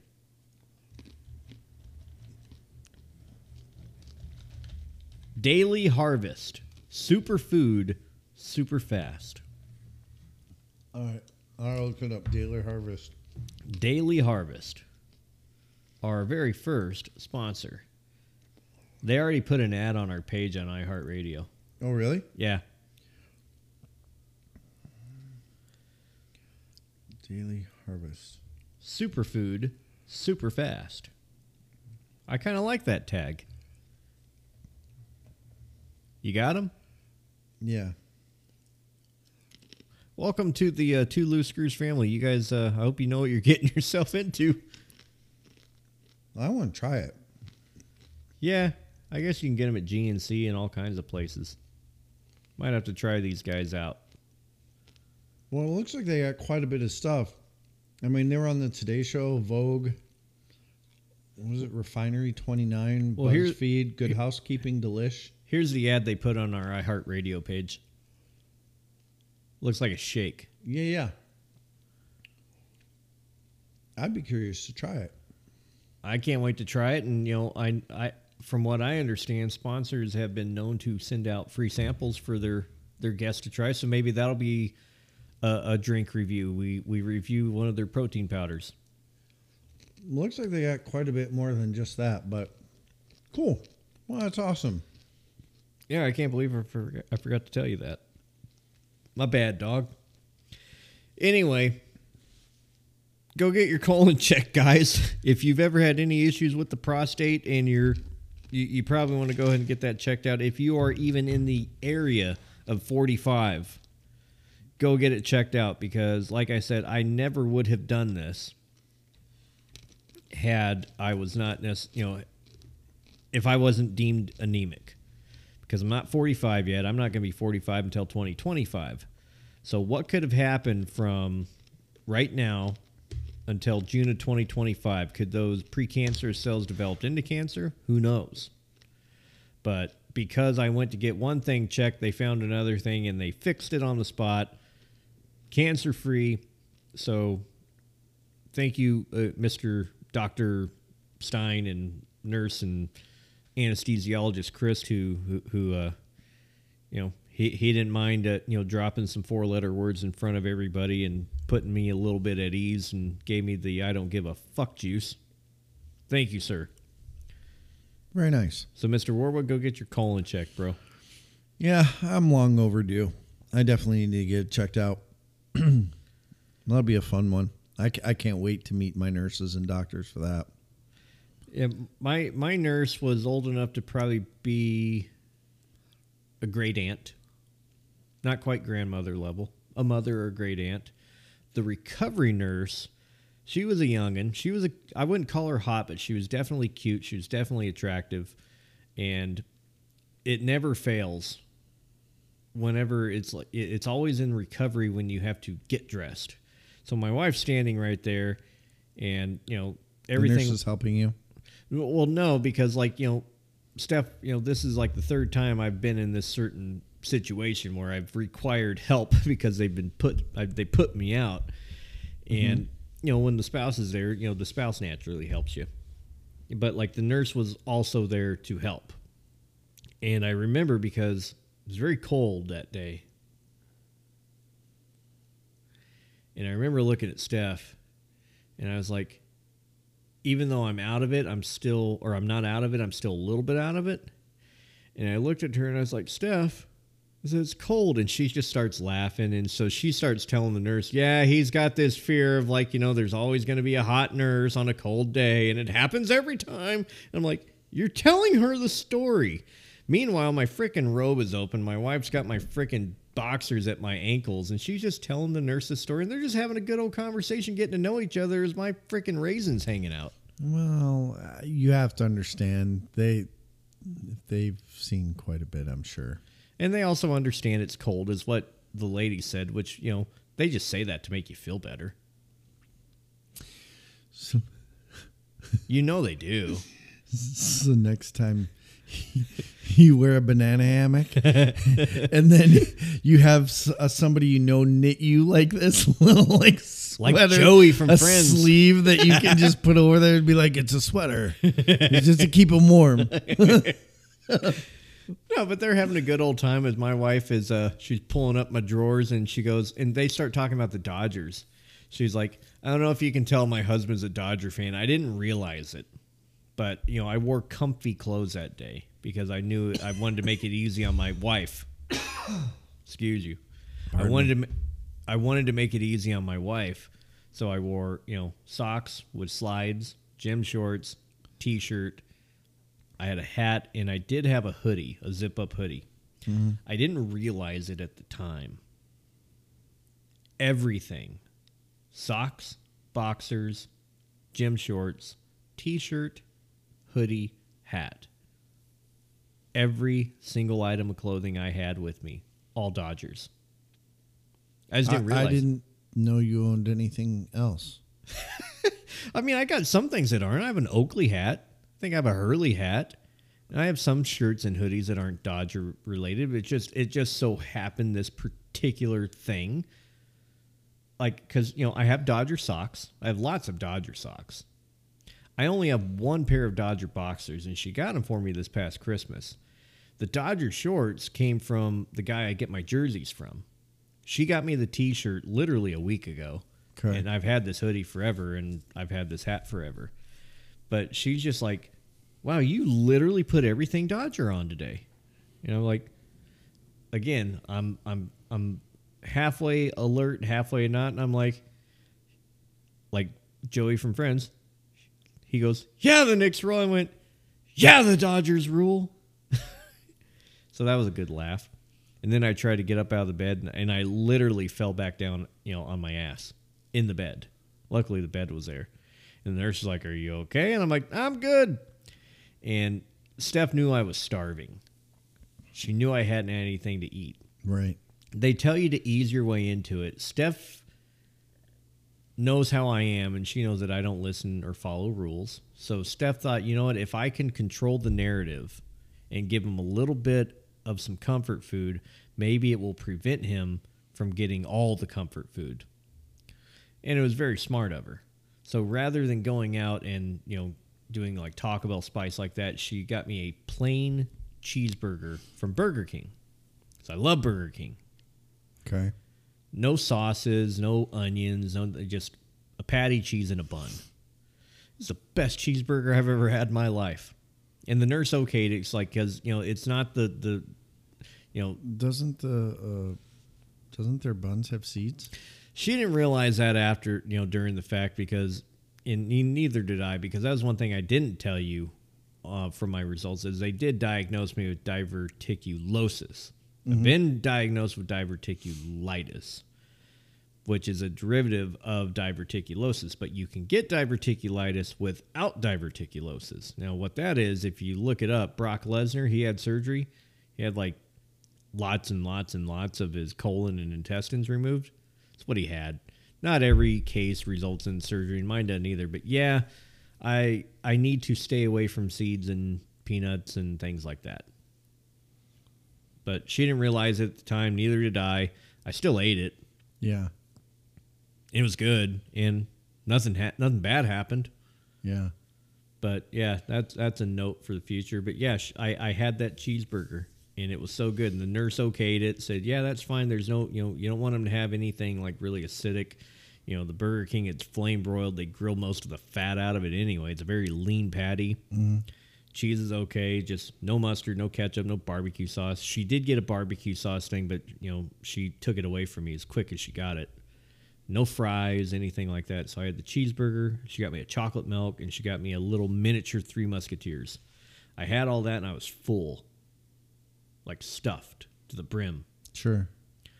And then, you know, I've been solid on my diet ever since. That was like the first comfort food I'd had since we did our last podcast when we did, I forgot what it was. Oh, the chili. Did the chili cheese dogs. Oh yeah, yeah, yeah. So you're talking like a week and two days. Oh, speaking of the chili, I went and I looked back at Costco's chili. It Yeah? does have beans in it. It's Aw. beef, beef with beans. For frick's sake, that's no good. No, I mean it's worth a try. Oh, I didn't buy it, but I was contemplating it again. well, you know, you, you know what I did? I got their. You ever looked at the the grass fed sirloin strips that they had in those aisles? No. Well, don't waste your time. It it was gross. What? Yeah, I didn't think they were capable of selling anything. I didn't either. But I will say this much because the females were eating it also, I can't have it as rare as I like. Hmm. And sirloin's one of those things you don't want to overcook. And I like my steaks at about a medium. This I had to cook to a well done. Steph is okay with medium to medium well. She'd rather it be closer to medium well than medium rare. So if she gets like a thick steak, she'll butterfly it or whatever and ask for medium. But if it if they can't butterfly it or refuse to butterfly it, she just goes medium well. Nicole don't want to see no pink. So she hmm. likes beef jerky. Yeah. That yeah. Blech. So that could be part of the reason why it wasn't no good. Okay. It might be worth a try again for me and you, because like grass fed's supposed to be better for you. And it wasn't the, the the aroma was good, the flavor was good, but like at at well done and a sirloin, you're just asking to work your jaw overtime. It's just skew. It's just chewy. I caught that one. Yeah, I saw your eyebrows. And then I heard what I said after I said it. But they've got these chicken pineapple teriyaki meatballs, Oh yeah, those are good. Adelos or whatever. Yeah, I, I've had those a hundred times over. We're in love now. We had them the other day. You know how we prepared them? Just cooked up the meatballs, plain. Didn't put them in a sauce. Didn't do nothing. Yeah, no, you don't need to. Just prepared the meatballs like in a skillet, and made some jasmine rice. That's it. And I use I I'll eat a, a half a cup of prepared rice, just a half a cup. And I'll toss like seven or eight meatballs in there, and it was delicious. Yeah, I used to sit there and cook them. Same thing, just cook them in the pan, and then uh, we'd take. I think my kids and I would just eat them straight out of the pan with toothpicks. Yeah. It's so good. Freaking awesome. Yeah, we bought two things of it, and Yeah. so we're down to the last pouch, which I'm cooking tomorrow. but like, I wonder. Teriyaki is not something that I would normally think of to put in a sauce, but I'm wondering if like you mix it with It like works. a thing of ragu, if it'd be good Yeah. on like some Well, pasta. I'm not a big ragu fan. I like Prego. Um, or Rao's. Rao's, Oh, is, Rao's oh, is good. There was one that I got from from Costco. They don't have it anymore, but it was my favorite sauce. It worked so good. It was a good spaghetti sauce, as well as I used it as a pizza sauce. Oh, Like- far out. It was fantastic, but I can't find it anymore.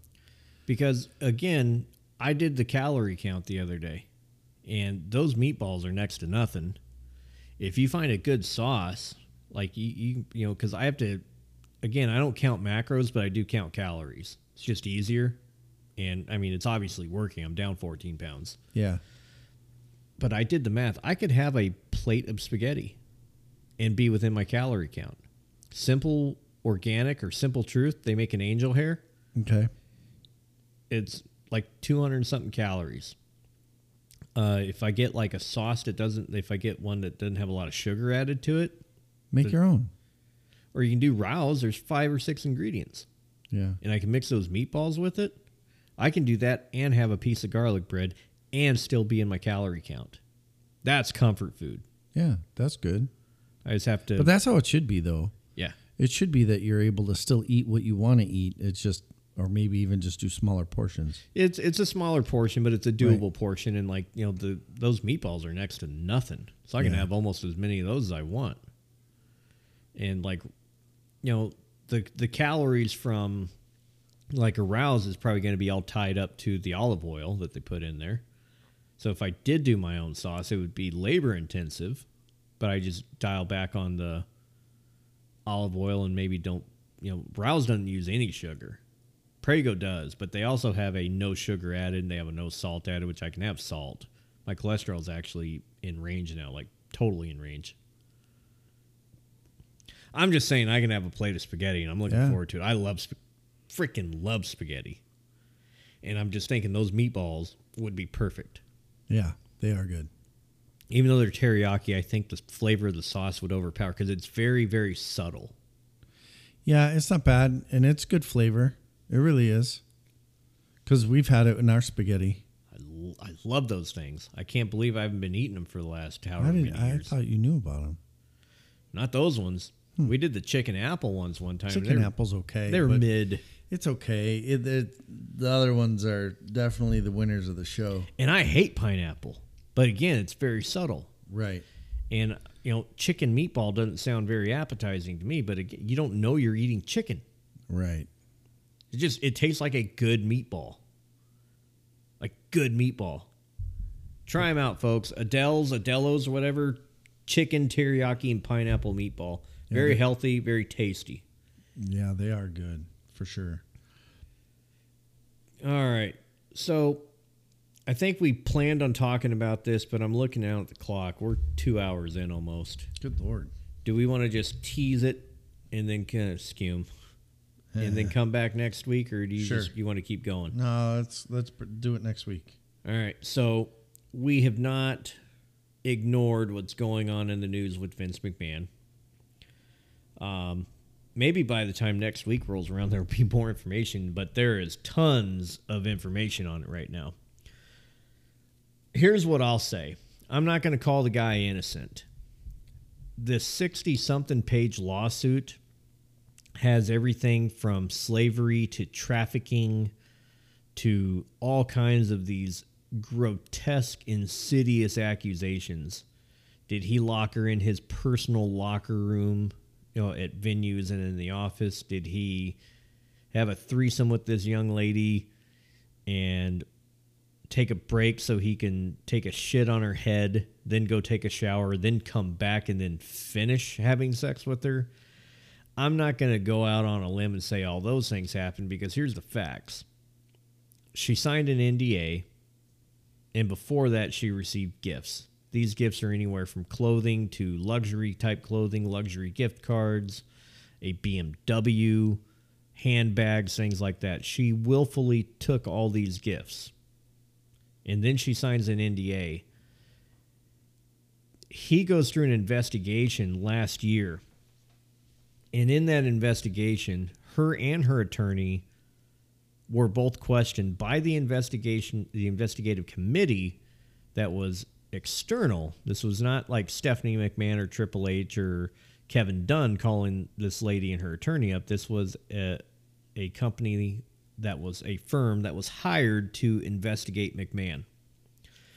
Uh, those investigations came back, and you know everything that he was accused of doing, he absolutely did. He would have extramarital affairs and you know sexual encounters with these women. Then he would uh, pay them off and have them sign NDAs. That, you know, again, immoral? Yeah. Illegal? No, because he used his own money. He didn't use company funds. Comes time for him to, you know, try to get voted back in by the board. The board unanimously voted no. And at the time, both his daughter and son in law were on the board, as well as Nick Khan.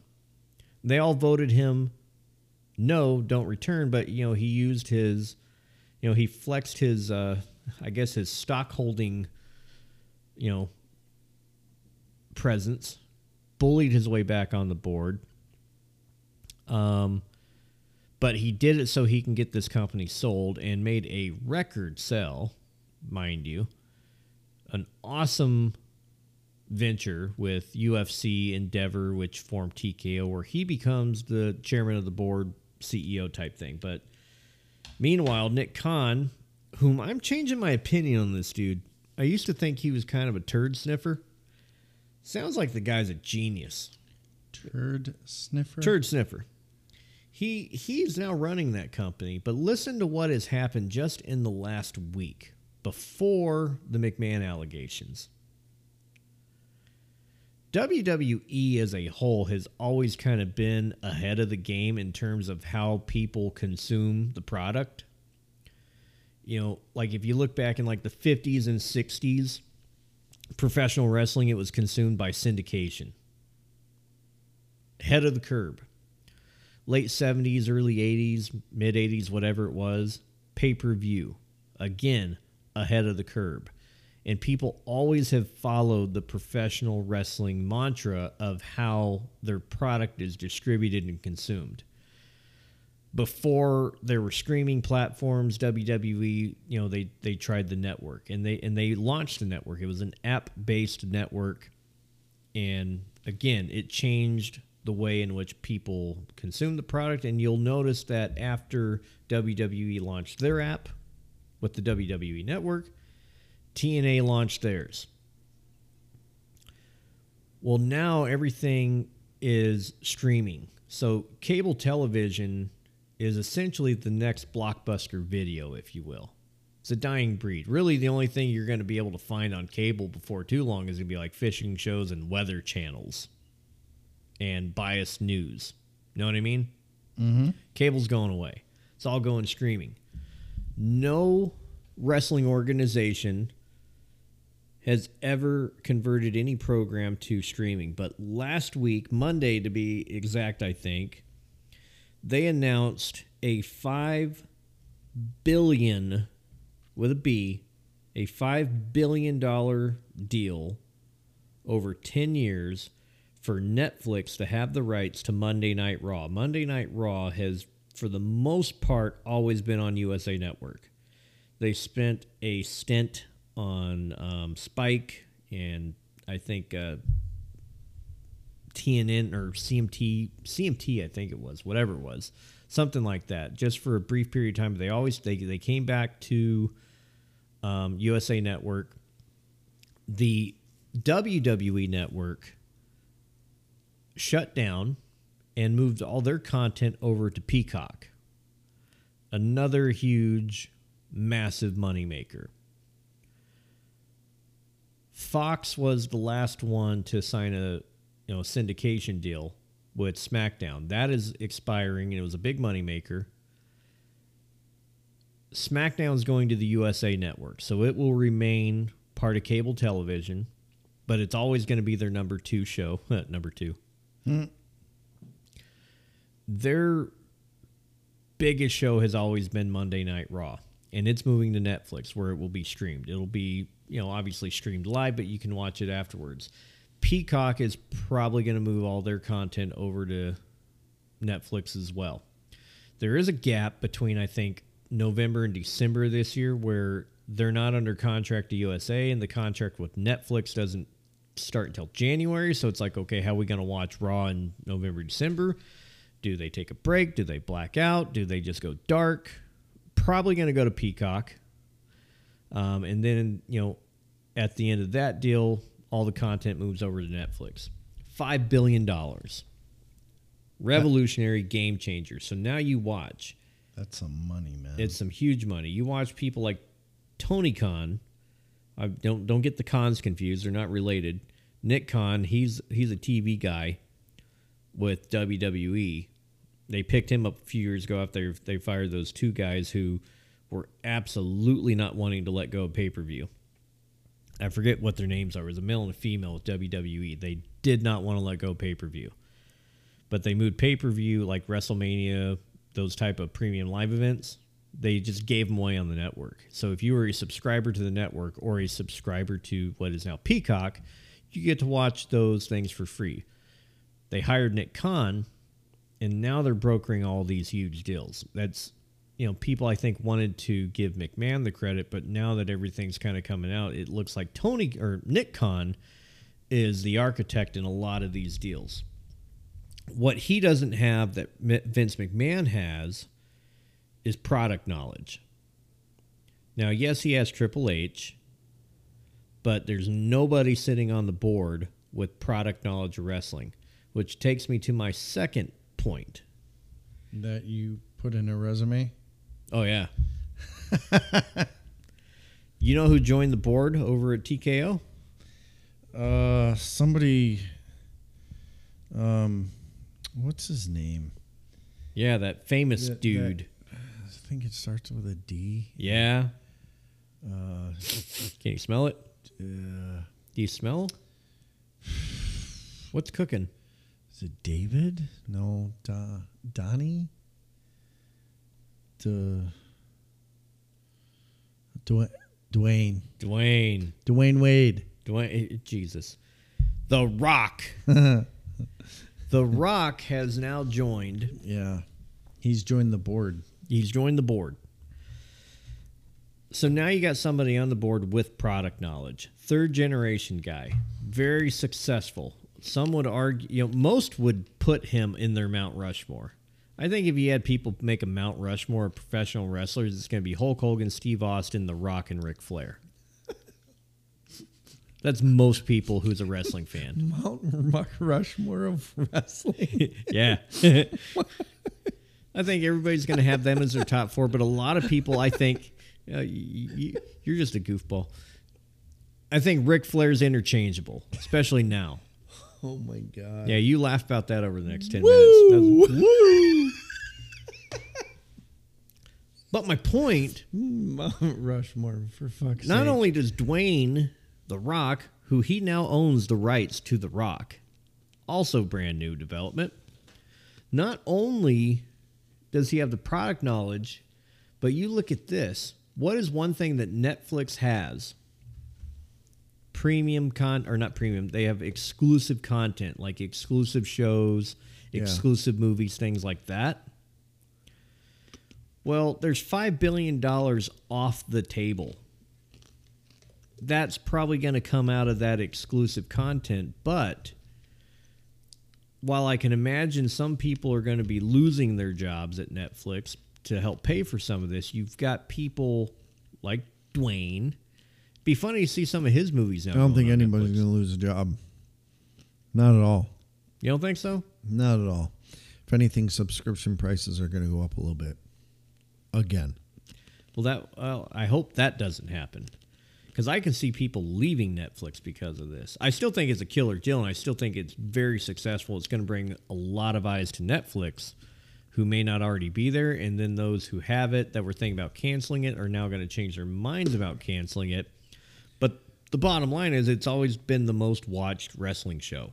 Period. That's the bottom line because Chris Andrews said so. By God. what? What? What? What? What? Anyway. So I don't think so. Yeah. But anyway, The Rock, you know, he's got the product knowledge on the wrestling and he's got the product, you know, knowledge on the movies, and he's an incredible marketing guy. Do you know anybody in our lifetime who has better marketed themselves than Dwayne Johnson? Um, the the uh, oh, what the hell is his name? He See, you can't think of him. No, top he's a your head. telemarketer, but he died. Not telemarketer. He was a But a wait, there's more. yeah, yeah. That dude.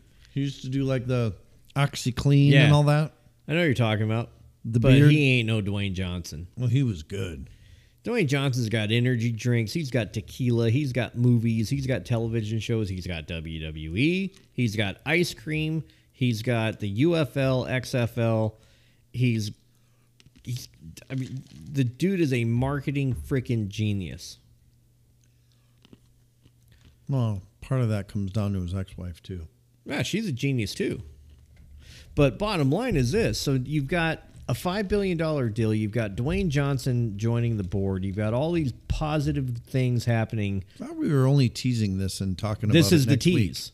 We are we're, we're not getting into the Vince McMahon stuff, but this is the tease. All that stuff happens early in the week. What happens last Thursday?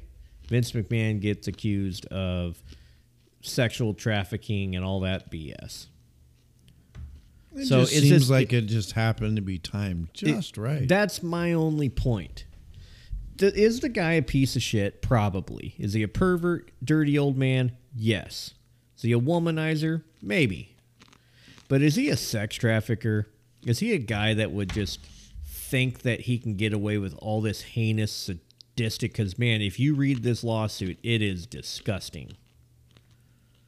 I think there are a lot of truths in this article surrounded by smoke to make a hot smoking gun lawsuit You to know, try to I- grab a payday. Five billion dollars is a lot of money. Yeah, but I just look at it like she probably does want to bring him down. Obviously, that's why she decided to go after, even though she signed an NDA, even though she accepted gifts. Um, but do you really do you really think she's stretching the truth? I don't know. Like part of me, because again, it's it's it, this is almost like finding out that Bill Cosby is who Bill Cosby is. But the difference is, is like everybody knows that McMahon's like this cutthroat, weird. Well, that's a hard part is that when money gets involved into people's lives, like you even mentioned it with Patrick Mahomes. Yeah, You said as as time goes on, you become so good, you make all this money. You're not a grounded person. And things look different to you. Yeah, because you don't live in the majority of the world's reality. You live in your reality. Exactly. And it's difficult because when you start living in your reality, people cater to you because you are somebody. You are a celebrity, right? And I, I think that's a difficult thing. How do you stay humble? I don't know because this guy, you know, he literally grew up in a trailer park in North Carolina. Built Yeah, a business from nothing, but now he's How old is he? seventies. It's a long ways away from being a kid. Exactly. So, like you know, he went through that Monday Night War era. He was almost bankrupt. I think in '95 he was just about bankrupt, and he had the st- steroid trial in '93. And if you look at his list of defamation type lawsuit things, I mean, he he is he he doesn't come out like a pretty penny a lot of times, and a lot of these accusations, at least two that I can think of, one with a masseuse at a massage parlor in Florida, eh, another from a former ring announcer. He doesn't come out looking so bright. So am I going to be surprised if everything as written is true? I won't be surprised. I'll just be disappointed. I'm already disappointed Right. because you know this is this is a guy you know I grew up watching like Bill Cosby but you know it doesn't surprise me that he screwed around on his wife because I mean he hasn't been with Linda I think since before Trump was elected they just stayed together for the imagery of it you know what I mean Right. but I think she moved out. I want to say after Trump left office because she took a job with Trump's campaign. So she's down in Florida, which Trump's down in Florida. And McMahon has residences down in Florida as well, but he stayed in Connecticut. They just started living separate lives. They just never announced anything official. She never said anything official, but then, you know, one day, you know, cameras catch him and a woman out at dinner. Another time, cameras catch him and a different woman out with John Cena and his wife having dinner. And then people start questioning Linda, and Linda's like, she has no comment on it. They're still legally married. But if you look back, I think a year and a half or so ago, he's on Pat McAfee's podcast, and he mentions Linda as his wife at the time. He's only been married once. So that was like the first public statement that he made that insinuated there was something happening, even though everybody already knew it. Not long after that, he gets booted for sexual misconduct, comes back, but now this bomb drops. That's what we're going to get into next week because I'm hoping by next week we'll have some more information. But I'll make a prediction this thing never sees a trial. Ever. He's already off the board. Already off the board. He's got billions. He still had a pretty decent chunk of stock that he can easily sell and pay this chick off. I think he pays her off. And I think he's done. He'll never, ever have another part of WWE again. The interesting question that'll be fun, you know, we're talking about, and we may have some answers next week, is now that he's fallen, who falls with him? What dominoes are going to fall next? He's only worth 2.7 billion. Only. It's a lot of money. Mm-hmm. And if he sells his stocks off, who knows? Because, you know, I know that the stocks took a little bit of a hit, but this Netflix news, that's only going to increase their stocks over time. You know what I mean? Yeah. With the the fact that The Rock is on there, like this is all like this is good news for WWE. And I know Triple H took a beating from a lot of I call them, you know, keyboard warriors who want to talk shit on Twitter or whatever, saying that he did too much deflecting at the press conference the other day for the Royal Rumble. But the bottom line is one, the press conference was about the Royal Rumble. They did address it, and they addressed it very vaguely, and essentially are just, you know, what more were they going to say than what they did? You know? Second, that's still his father in law. So McMahon owns 37.6% of WWE's total share. Yeah. Well, he's probably not going to own that much after he sells it off to pay this woman off. I don't think this thing sees trial. This is going to be a another closed door NDA agreement in which money exchanges hands and because he is now a private citizen we'll never know what it is. She's just going to go away. And the other question is how many more copycats follow her? So WWE is valued at 9.3 billion. Correct. But they are So part of now of Endeavor. Well, that's that's a part of it. As a result of the TKO Group holdings, McMahon now owns 34% of the shares from TKO Group, which is 37.6% of WWE's total share. Yeah, but UFC is part of that, so I think they're valued at like 21, 22 billion, aren't they? I don't know. Because it, the money's in the same pot now. But since they, you know, he resigned which you know he probably did kicking and screaming. How much of that, you know, because all this happened pre TKO. How much are they going to be liable for? But they made him go away. I mean, it's very, very interesting stuff. We're going to deep dive it. We are going to go through the lawsuit. We're going to go through the timeline. We're going to talk about next week and any other updates. My predictions are going to be, you know, we just saw Kevin Dunn resign about three weeks ago. That was a Vince McMahon guy. Um, it wouldn't be surprise me one bit if Bruce Pritchard is the next domino to fall. Because um, some say he's just a proxy for Vince, and when Vince was out, Vince still ran the company through him. Um, wouldn't surprise me if uh, it's because Ari basically Ari Emanuel, the number one guy for TKO Endeavor. He's basically saying anybody rightfully close to Vince McMahon being a Vince McMahon guy, he's going to clean house. The only person I see safe from that regime is probably Triple H. Because one, they need somebody with the product knowledge. Two, he's doing a good job. And three, from the best that anybody can tell, he had no knowledge of any of this going on. Nobody did. Yeah, and he's a clean, straightforward dude. Very much so. Always has been. The only you know scuff on his record was like when he was dating Stephanie. He was separating from Chyna at the same time, and I guess they both owned and lived in the same house together. So some were insinuating that that was going on while he was with Chyna. But I mean, you're talking something that was like you know, 25 years ago.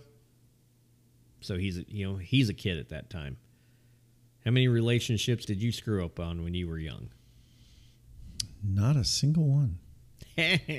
anyway, Right. we're gonna deep dive the shit out of that next week, folks. Mr. Warwa, Mr. Andrews. you want to do another one? Well, I guess we have to because We just opened the door for it.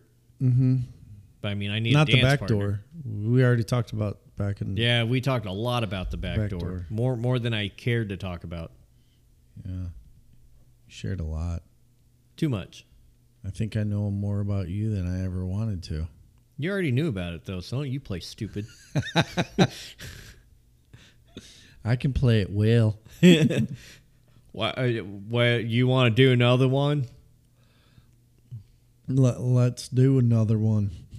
All right. Well, since you opened the show, I guess I won't force you to close it.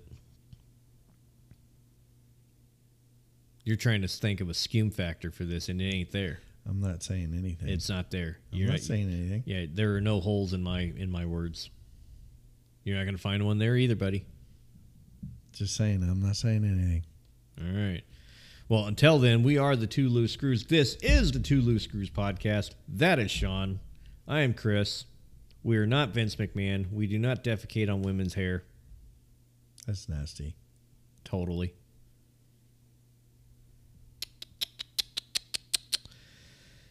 And we're out.